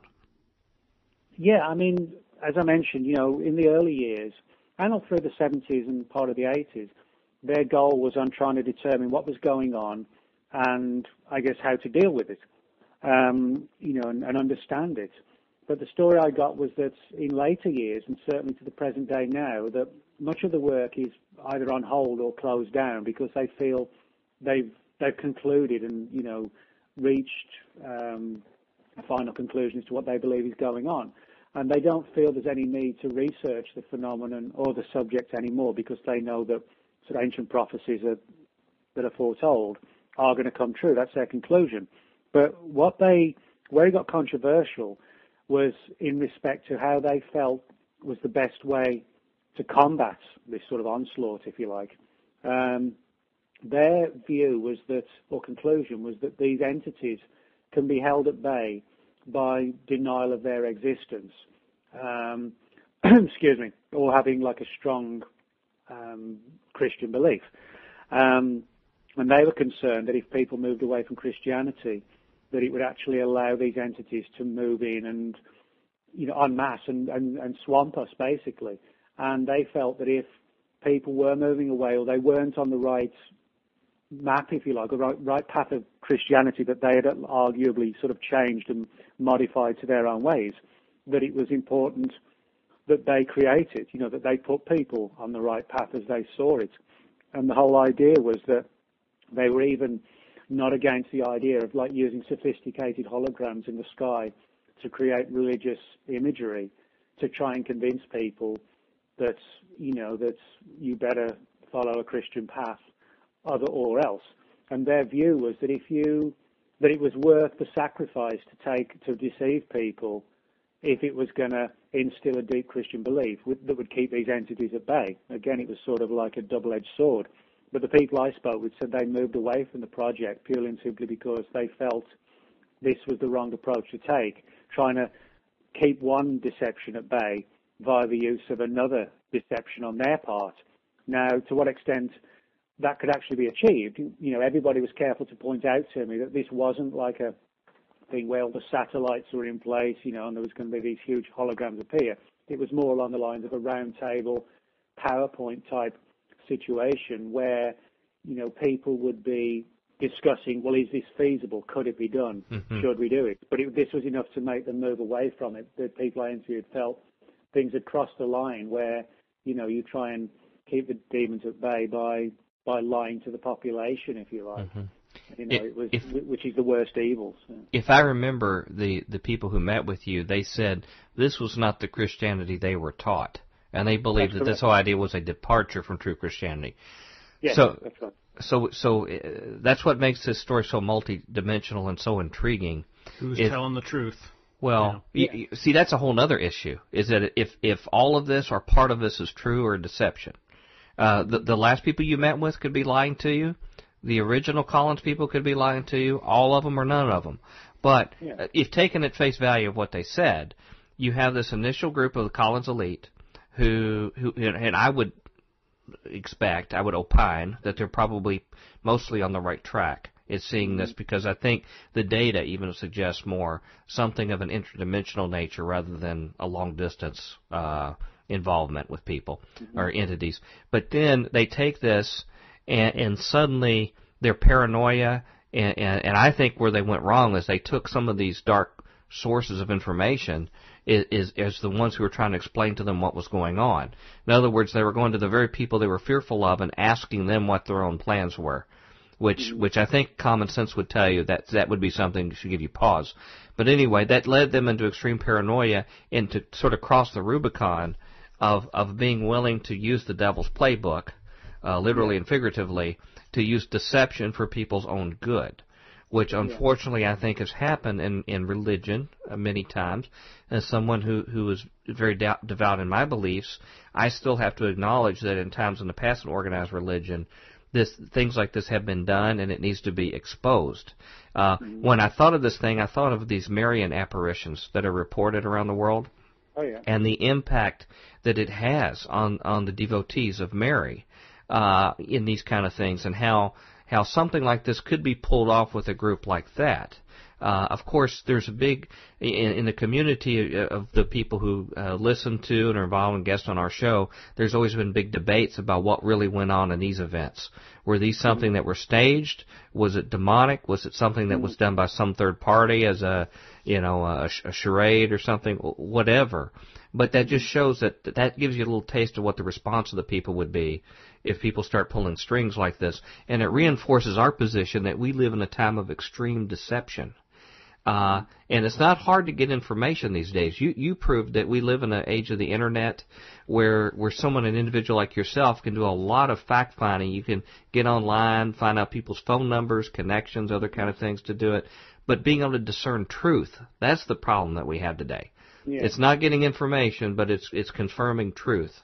And uh, uh, you know, we we we've, we've come down on the path that we have to look for external health to be able to discern that kind of truth, because with the best of reasoning that we have and, and capabilities, we're limited. We are vulnerable by the information that's presented to us. Uh, you know, to be able to process this, and I, I have to ask this because this sort of leads me to a natural question. Your book, overwhelmingly, and, you know, your career has been sort of an unbiased journalist who just reports just the facts, whether it's these strange Fortean topics or whatever you cover. But in this particular book, it's noted that the overwhelming majority of the content has spiritual or religious overtones. I mean, much of it is very, very overt in the subject matter. And I just wondered, having covered all this and the shocking information you found, one revelation after another, has this story and experience impacted your personal religious beliefs at all? And Um, and and you know, what's your belief as to the veracity of the story?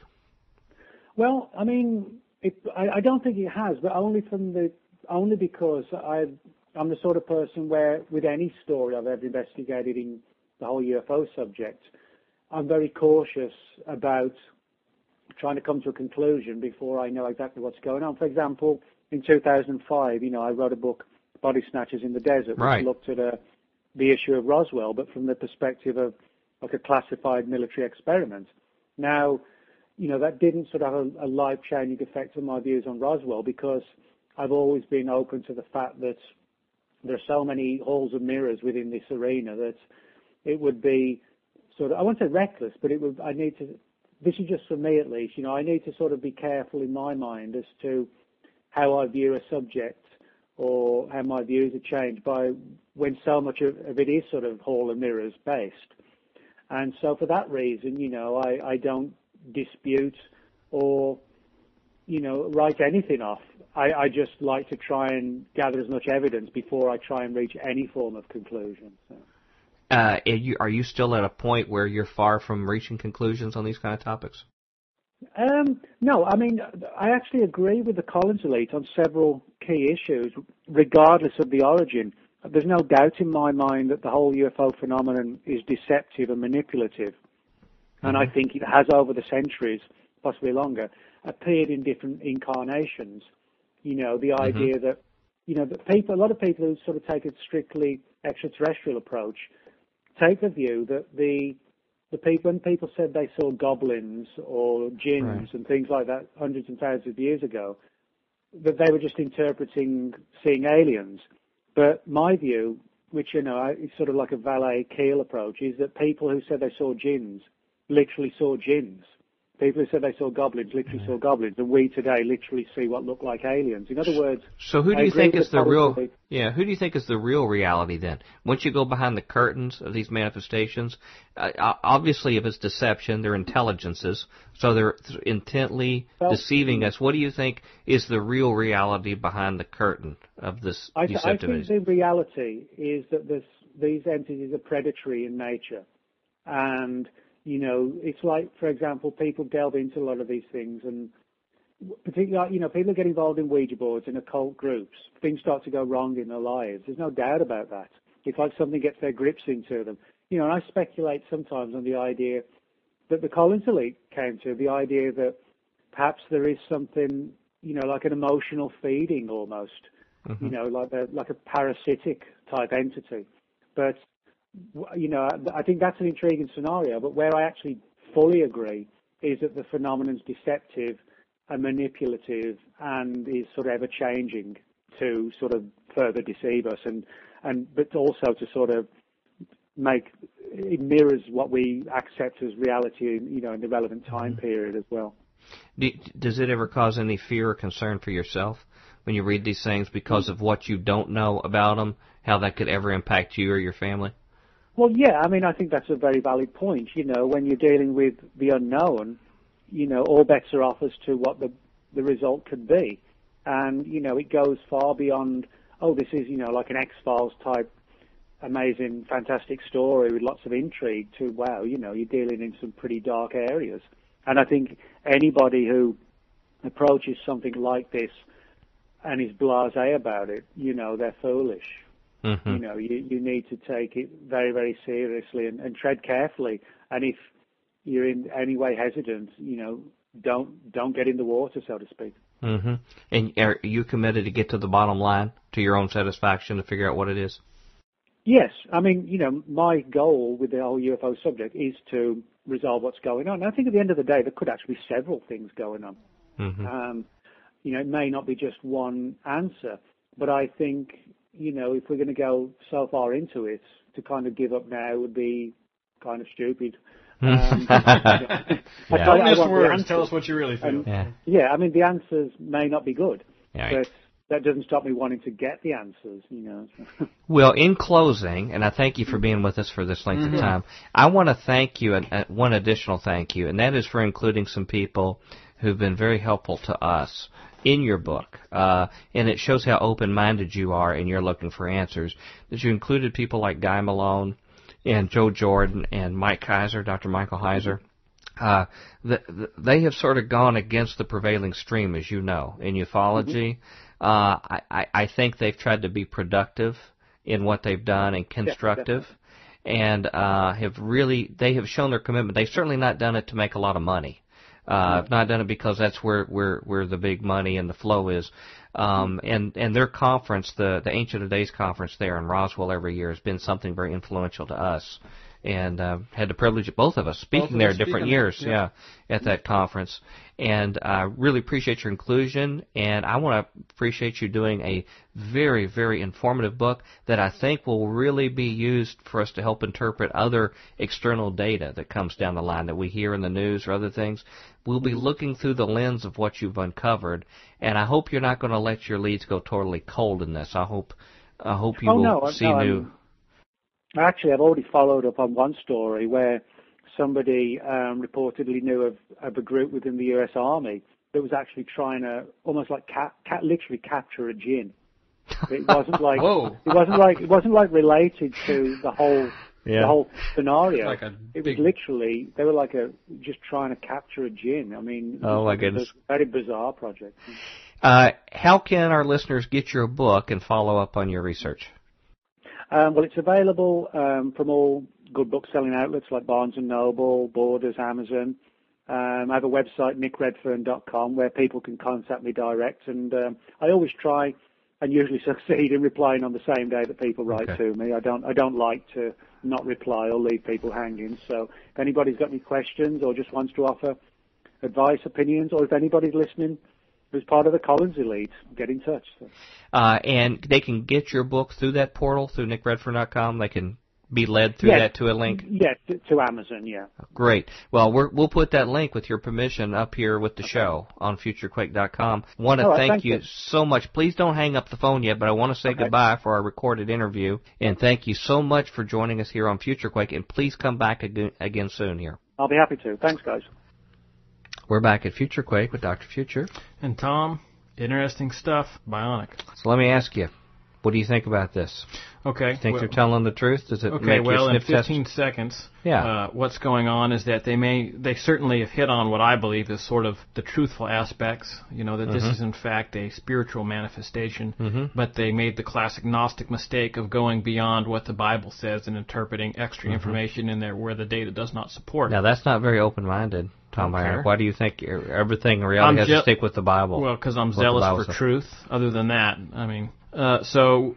Uh, Let- well, let, can I can I mention a suggestion on that? Yeah. What are- what are they seeing as an alternative to the Bible for, tru- for truth? A witch Yeah. who was channeling a demon. Yeah, I was going to say the whole the whole believing strange testimonies of non-believers and s and interpreting again interpreting stuff that's in the Bible that just isn't there. You see, that's a classic thing that you see a lot of time in the real prophecy heavy circles. You know, it's And like, the sad thing is, much of the story could very well be true, but that one little thing will detour their plan of attack Mm-hmm. Yeah, to actually serve the interest Yeah, yeah. of the dark sides rather than combat it like a because of a little Judas Iscariot little U-turns that they pick.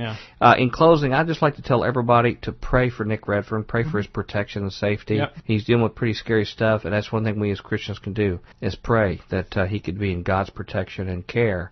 Uh, Merv, would you tell our listeners how to contact us at Future Quake? Future Quake radio broadcasts are archived at www.futurequake.com, suitable for downloading or streaming, as well as other show information. Email Dr. Future and Tom Bionic at drfuture at futurequake.com. That's D-R-F-U-T-U-R-E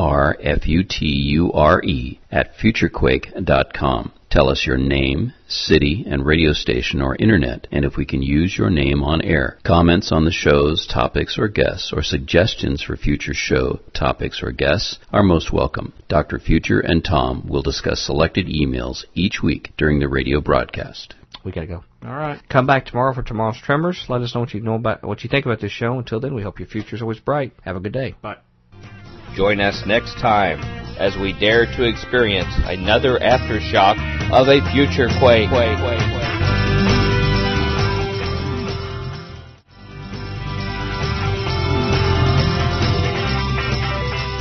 Welcome to the Future Quake Show.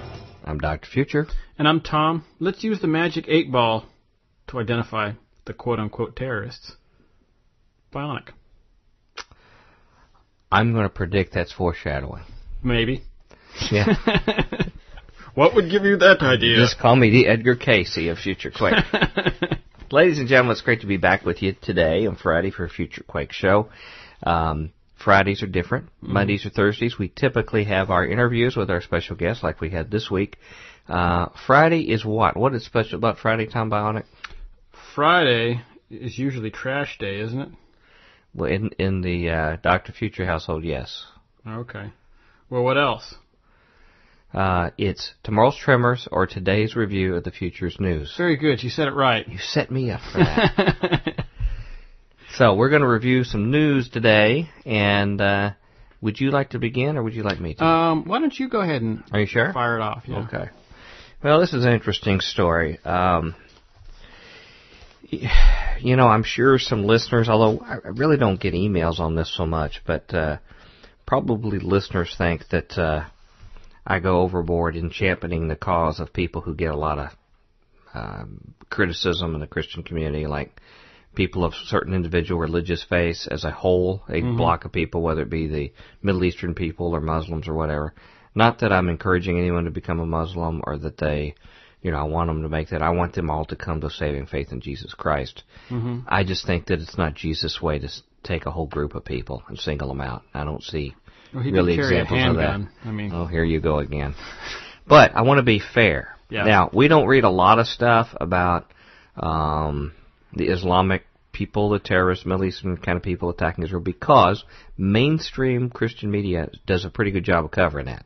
I think they cover it very well. There's no reason for us to be redundant. We just try to provide other side of things. Yep. But um, you know, we believe that the Lord has a plan for the people of Israel and, and things going on. But let me just read this story. This is a very interesting one. It comes from, I think, a somewhat younger person on the inside in Iran. Uh, it's from a website that's also very interesting called SaveTheMales.ca. It's uh, Henry Makow. hmm He's a very interesting guy. Uh, th- this is a, a story called Iran can also controlled by Satanists. And I think this really gets to where where I sort of am coming from, my understanding. that Iran is controlled by Satan. Well, not just Iran, but a whole lot of people. yeah, all the major governments of the world. And I don't. Yeah, it, it's the it- big- and ladies and gentlemen, if you ever wonder, like, what in the world is is he up to? I won't implicate you, but you know, where where where where is he thinking in all this and these shows he has on the topics? It seems to me that what we find in the world, the more you and I have studied it over the years on Future Quake, it's not so much that there are massive, like a certain ethnic group or certain religious type or whatever, that in bulk is the sum total enemy. But there's always some kind of elite, wealthy, powerful elite within these different segments that basically does things even against the rank and file of their people, but for their own personal interest. Uh, They may have selfish financial interest, they may have spiritual, occult interest, but it always seems that it crosses, just like Democrats and Republicans have some really rotten people, many times running in positions of power in our group, people in America, people in Israel, people in the Islamic countries, people in all these different places have a certain group that always seem like they pulled the trigger, and I think that's where we really need to focus our attention, mm-hmm. and that's that's sort of where this story comes from. Uh, this person says, uh, I live in Iran and have heard Ahmadinejad discussing the need for world order and global governance.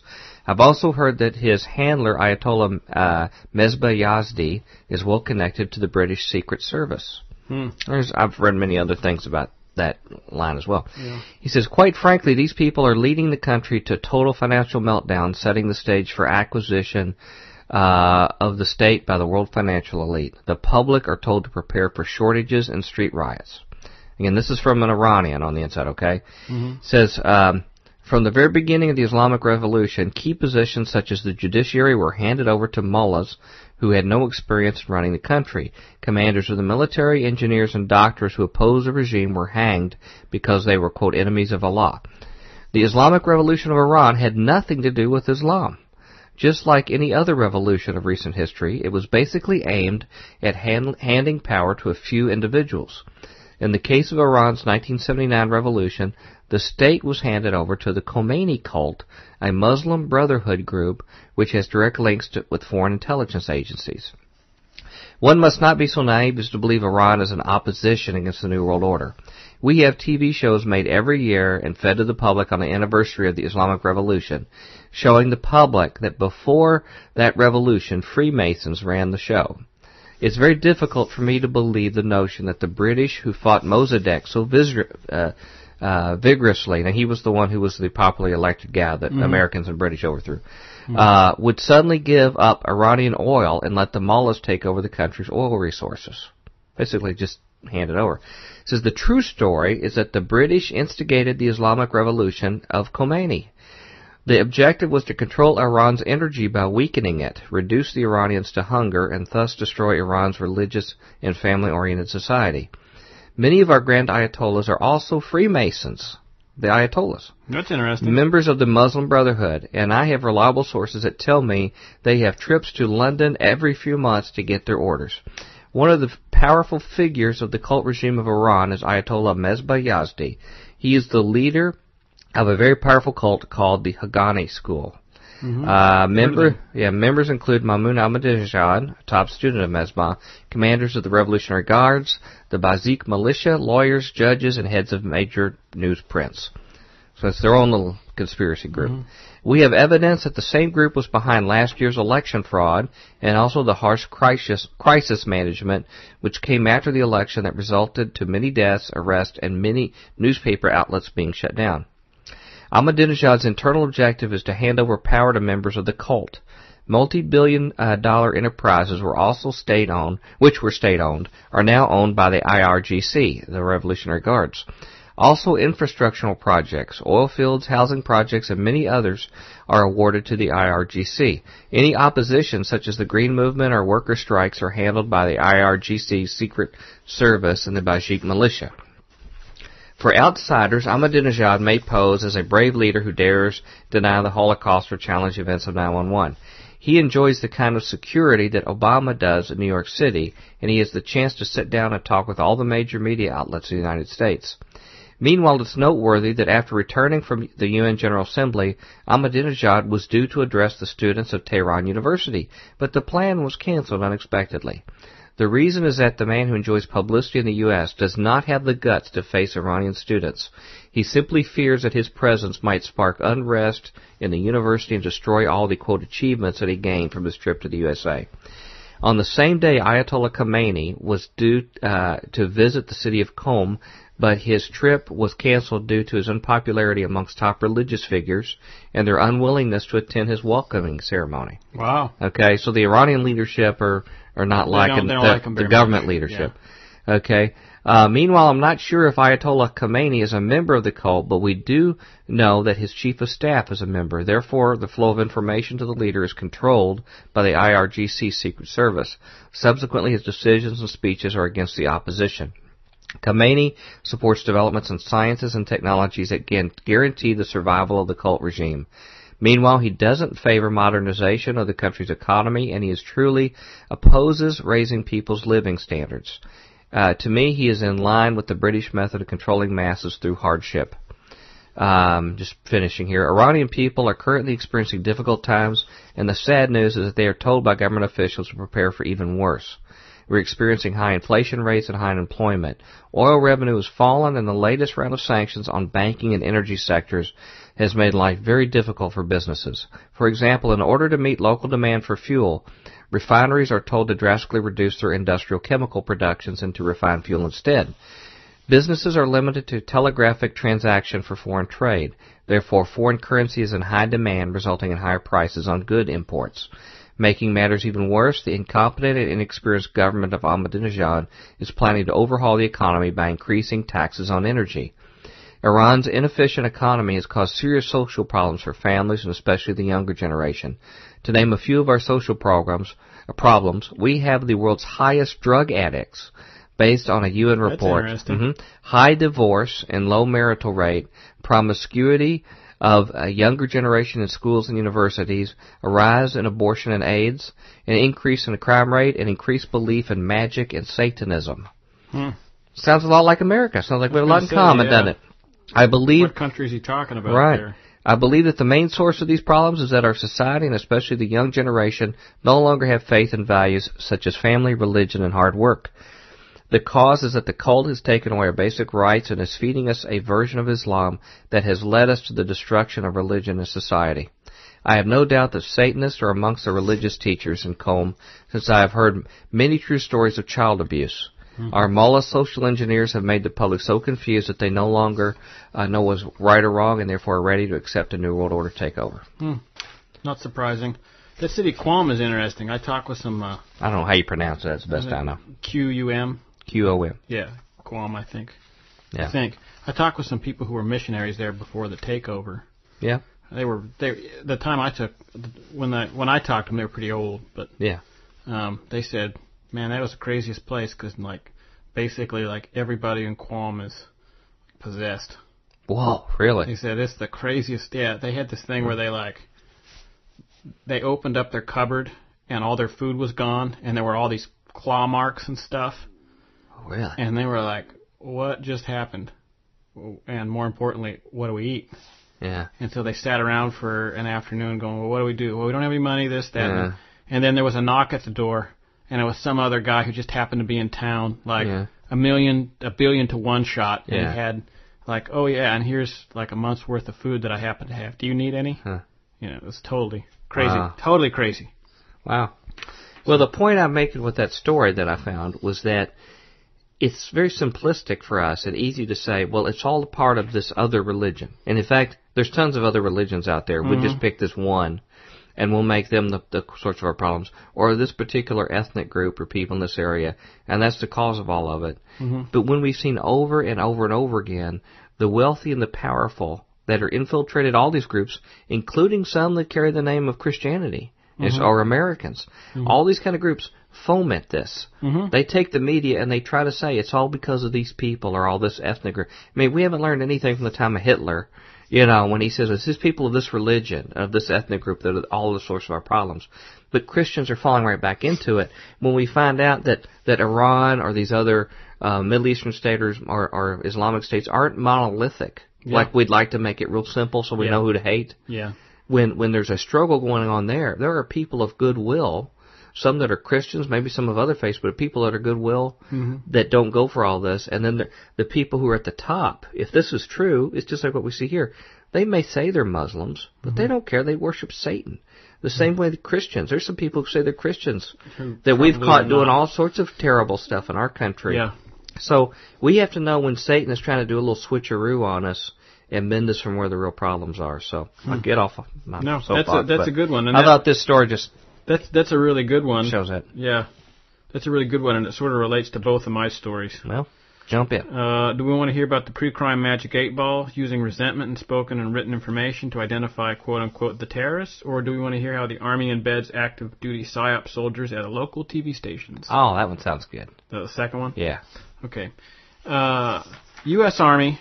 Uh, the U.S. Army has used this is this is via a website called Upshot. Uh, the U.S. Army has used television stations in the U.S. To, as training posts for some of its psychological operations personnel, the Upshot has learned. Since at least 2001, both the w, both WRAL, a CBS affiliate, affiliate in Raleigh, North Carolina, and WTOC, a CBS affiliate in Savannah, Georgia, have regularly hosted active duty soldiers from the Army's 4th Psychological Operations Group as part of the Army's Training with Industry program. That's a huge story. Yeah. That's huge, and and they're naming names. Sure. They're not just saying, oh, it's happening out there. Yeah. Here's where it's happening. Well, you can go back and, yeah. There was a 200 billion, and I mean that B with mm-hmm. a billion, 200 billion dollar program that uh, the current administration put in just after they got into power, uh, just after they, you know, January 20th there, mm-hmm. uh, 200 billion dollars to embed pro-volunteerist, pro-civil service pro uh, government messages, embed them in uh, the top 200 uh, uh, sitcoms. Yeah. Top 200. Yeah. So. Uh, this is 1984. This is yeah. like the Stalin regime, sure. 1984 yeah. American style. Mm-hmm. Except that like nobody, nobody cares. It's like that. It's a lot like that Boston uh, uh, that Boston, I think it was Boston Globe article yeah. you read about when people are faced with data that they can't deal with. Yeah. They question the validity of it. Right. And, and further embed themselves in their position. I think you've maybe experienced that a few times with people you've talked to, have you not? Yeah. Yeah. yeah, like all like, the time. Like everybody. Christian people. Yeah. Christian yeah. people. it doesn't make them bad people, it's just. Yeah predictable human behavior. Well, you know, compared to the Stalin regime, at least then people sort of figured that stuff out and they never really started believing any of those kind of messages after a while. Uh, I don't maybe I don't know. Well, I don't think they did. I don't think the common people they when I've talked to Russians when I've been over there, like older ones that grew up under all that, mm. they figured out after a while that that stuff mm. they couldn't do anything about it. They were going to still yeah. it, but they didn't believe it. I don't think we've come that far. I still think, and and sadly, Christians are bringing up the rear on the discernment factor on this. I well, believe. I don't know. I would I would be a dissenting opinion on that, and I would base that on testimony, uh, testimonies based uh, in uh, uh, several of Richard Wurmbrand's books, he would talk about talking to Russian Russian officers and other Russian nationals who weren't in the military, and they would say things like, "Unless the government, if the government tells me to believe in God, I'll believe in God. Mm-hmm. If it says that that I don't need to, then I won't." Yeah. You know. Uh, as anything, just like your previous story, I'm sure it's a mis- much more. Uh, yeah, you're right. It's much more complicated. I would I would submit also in counter to your counter that people who are in high level positions learn to play the game better. Hmm. Either they either they are true blue, like they buy it, because once you it's like 1984. Once you cross the Rubicon of that there really is no truth except what the state is, hmm. then you'll do anything. Yeah. Just like the SS. That's true. Would do whatever. So some of the more powerful probably did it, but there, there are always some pretenders behind the scenes. But down below that level, you know, the lower civil service kind mm-hmm. of stuff, a lot of those people still worshipped God. You know, they did it quietly. Uh, I mean, I met scientists, Russian scientists I work with that smuggled jazz music in. Wow. And it was punishable by like 10, 20 years in prison. Hmm. Wow. Because it, they said it sort of freed the soul and the mind away from what was going on. So. Wow, that's heavy. Um, well, back to the article. Training with Industry is designed to offer career soldiers a chance to pick up skills through internships and fellowships with private businesses. The PSYOP soldiers used WRAL and WTOC to learn broadcasting and communications expertise that they could apply in their mission, as the Army described it, of influencing the emotions, motives, objective reasoning, and ultimately the behavior of foreign audiences. WRAL and WTOC were on a list of participants in the Army's Training with Industry program provided to the Upshot in response to a Freedom of Information Act request, and a spokesman with the Army's Human Resources Command confirmed that PSYOP soldiers worked at the stations. Both of those stations are very supportive of the military and think very highly of the program, said Lieutenant Colonel Stacy Bathrick. Our officers are there to learn best practices in terms of programming and production side that they can use when they deploy. Uh, to be able to get hands-on interaction with a news station, there's nothing like that. Bathrick said the soldiers were never involved in news gathering. Wink, wink, nudge, nudge. I put that last part in. Hmm. Uh, the relationship between PSYOPs, training with industry, and television news operations has stirred controversy in the past. In 2000, after a Dutch newspaper reported that PSYOPs troops had been in had been placed in CNN's newsroom under the program, CNN discontinued the internships, internships and admitted they had been they had uh, that they had been a mistake. They had, I think, what they meant is they they made a mistake. It was inappropriate for PSYOPs personnel to be at CNN. They are not here now, and they never will be again at CNN. The spokesman said at the time. So there you have it. I mean, it's like now you can like drive to the front door and say, "Let me see the troops that work for you know shaping minds." Yeah. George Orwell would just shake his head in disbelief. Yep. Most Christians you know, that go, well, what's wrong with that? I don't understand. Yeah, they tell me what I want to believe. Yep. That sounds good to me. Could you give me some more Soma? Now, the, the thing is, is that they don't realize what they say. Oh well, they weren't writing in the news stories. That you've completely lost the trust of the public. Mm-hmm. There's like saying, well, just take our word for us. Take our, you know, take our word that mm-hmm. they're not doing anything else. Mm-hmm when you know I think there should be a big debate, public debate about whether those stations are serving the public's interest. Yeah, well, they may say they are by providing their capability to teach them how to deceive us better, but the, the FCC licenses they have to broadcast mm-hmm. are dependent upon only if they're serving the public interest. Yeah, sure, and I don't think that I, I certainly wouldn't say that that is a serving the public interest mm-hmm. type of thing.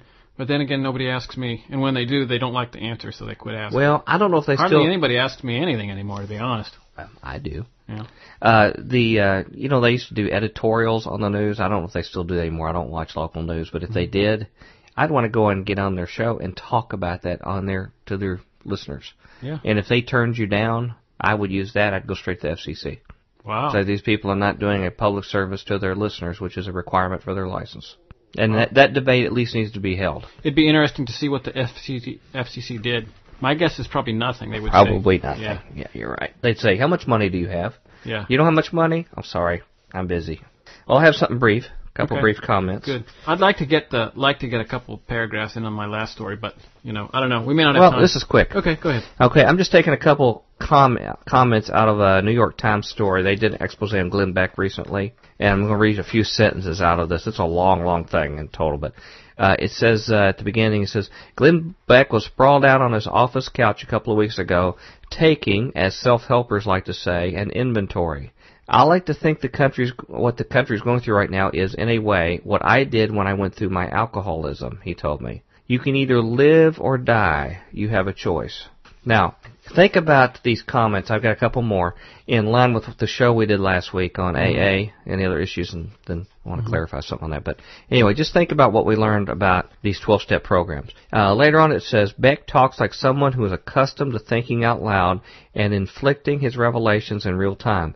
He speaks in the language of therapy in which he has been steeped through years of 12 step programs and the Mormon affiliated addiction treatment center he and his wife run in the New York, New Jersey, and Connecticut regions. Hmm. Uh, and then later it says, uh, he says, it sounds harsh maybe, but this is the rhetoric of crisis and desperation. and so much of the population is too blind drunk to recognize the reality, which is that the country is lying on an olive green shag carpet on the brink of ending it all. He was talking about when he had some cheap old flea bag, you know, apartment when he was divorced and was strung out and everything. And What? he says, uh, some have to destroy their family and their job and their house and their income, Beck told me. Some don't get it and they die. So he's comparing the whole nation to what he went through being an alcoholic and going through 12 step programs. He, uh, he says, and then he went on to essentially compare his Restoring Honor pageant at the Lincoln Memorial to a large scale AA meeting. Okay, the Great. thing he just did in, in Washington to an AA meeting. Was the spooky room there? I don't know. He says, when I bottomed out, I couldn't put it back together myself, Beck told me. I could do all the hard work. I could do the 12 steps, but I needed like-minded people around me. He needed support just as responsible Americans need it now to reinforce the principles and values that the founders instilled and that he says have since decayed. You need people to be able to reach out and connect and say, let me help hold you when you're stumbling and help hold, hold me when I'm stumbling because we're going through now is a storm of confusion. Fans approach back and give him hugs. Do people feel they can hug Limbaugh? Okay, what I, what I thought when he talked about this, and I had forgotten he had gone through all those programs, those 12 step things, alcoholism, that is exactly, I think, the best description of what he's up to. Hmm. Because, you know, he didn't sp- speak about a particular detail on God. It's basically the God of your choosing and your making. If you're a rabbi, if you're these different kind of beliefs, you, but you believe it, you gotta believe in a higher power. You gotta believe in accountability. Hmm. And you go through these approaches and he's showing these steps of what people have to admit they have a problem, you know, and make amends with other people. He's taken the country through a 12 step program. That's unsettling. And we talked about where some of the origins of that, you know? I mean, we hmm. have a, the man, you know, started AA talking about how he channeled it from a spirit. And so now we've got someone repackaging it for a whole country. Mm-hmm. And you've got to read your story, but I just want to say Yeah, real no, quickly, go ahead. we've got, um, fr- from our show last week, I, I got two emails from two people who are regular listeners who I care very much about and appreciate. Um, that were offended by some of the comments in it. That they felt like some of the accusations of what people did at the AA meetings, like you know finding ways to meet people for you know sexual encounters and things Well, like that, was they thought was out of line. And I've tried to email to them and, and say, uh, you know, this is the research from uh, our guest, what they said goes on. I've not been to AA meetings, I don't know, but this is the stuff. And she has documentation in her book about this stuff, but some of them had positive experiences. I don't know whether, whether it was due to AA or other things the Lord was doing while they happened to be there, but I just wanted to acknowledge it. Don't mean to offend anybody, we're just trying to educate. Um, we always have limits on what we know or don't know. Uh, she made her case based upon the research that she'd done uh, on that and other things. So, But why let, let that stand in the way? well, I'm sorry. I just I appreciate our listeners out there, and and, and actually so. They got terrible. a ch- well they got a chance to let me uh, respond, but I just want Yeah. to know anybody else who didn't email. We got a couple minutes less less on Top, couple minutes. minute and a half. Okay. All right. All right, I'll go. I'll go. I'll read the story and then go right to the interesting part. Pre-crime magic 8 Ball uses resentment in spoken and written information to identify the quote-unquote terrorists. This is via the Buffalo News. Um, uh, this is quoting uh, Professor Mathieu Guidère of the University of Geneva. The computer system uh, detects resentment in conversations through measurements in decibels and other voice biometrics. It detects obsessiveness with the individual going back to the same topic over and over, measuring crescendos. As for written transmission, scrutinized by the computer program, it can detect the same pattern of fixation on specified subjects, said Guidère, who has worked for years screening mass data that involves radicalization and ideological indoctrination. Uh, the article continues. He said lone bombers, in particular, are not mentally deranged, but harbor hatred and deep resentment toward government. Their emotional spikes, Guidère explained, can be identified by the computer program. The practical side is that once the individual has been identified, the information can be passed along to the authorities so surveillance can begin, he said. Oh my goodness. Currently, the computer program can review 10,000 voice or other electronic transmissions in an hour. Uh, the goal, the professor said, is to increase the capacity to 100,000 per hour. And the article, there's a ton of stuff in here, but I'm getting them. I didn't mean to rush you on that. No, That's cool. I, I mean, if we're done, we're done. That's the system, basically. If somebody has issues with what the government's doing, That's the they can 1984 diagnose system. it, Yeah. and they can be surveilled, not even know they're being surveilled. Sure. I saw just today. Oh, my goodness. Yeah, I saw today. Just today, some guy said uh, uh, does anybody know about this? And he posted a link to a picture. Yeah. And it was a uh, it was the uh, the the Cadman GT850, which is a uh, surveillance FBI surveillance tracking device that he had found mounted in his car. So I don't know what to say, but other than Merv, would you come in and tell our listeners how to contact us at FutureQuake? FutureQuake radio broadcasts are archived at www.futurequake.com, suitable for downloading or streaming, as well as other show information. Email Dr. Future and Tom Bionic at drfuture at futurequake.com. That's D-R-F-U-T-U-R-E at futurequake.com. Tell us your name, city, and radio station or internet, and if we can use your name on air. Comments on the shows, topics, or guests, or suggestions for future show topics or guests are most welcome. Dr. Future and Tom will discuss selected emails each week during the radio broadcast. You know what? I'm dumbfounded anyway. I can't add anything Yeah, to that. sorry. Well- Mull that over, audience. Yeah. Come back next week for the next week of uh, shows. Until then, we hope your future's always bright. Have a good day. bye. Join us next time as we dare to experience another aftershock of a future quake.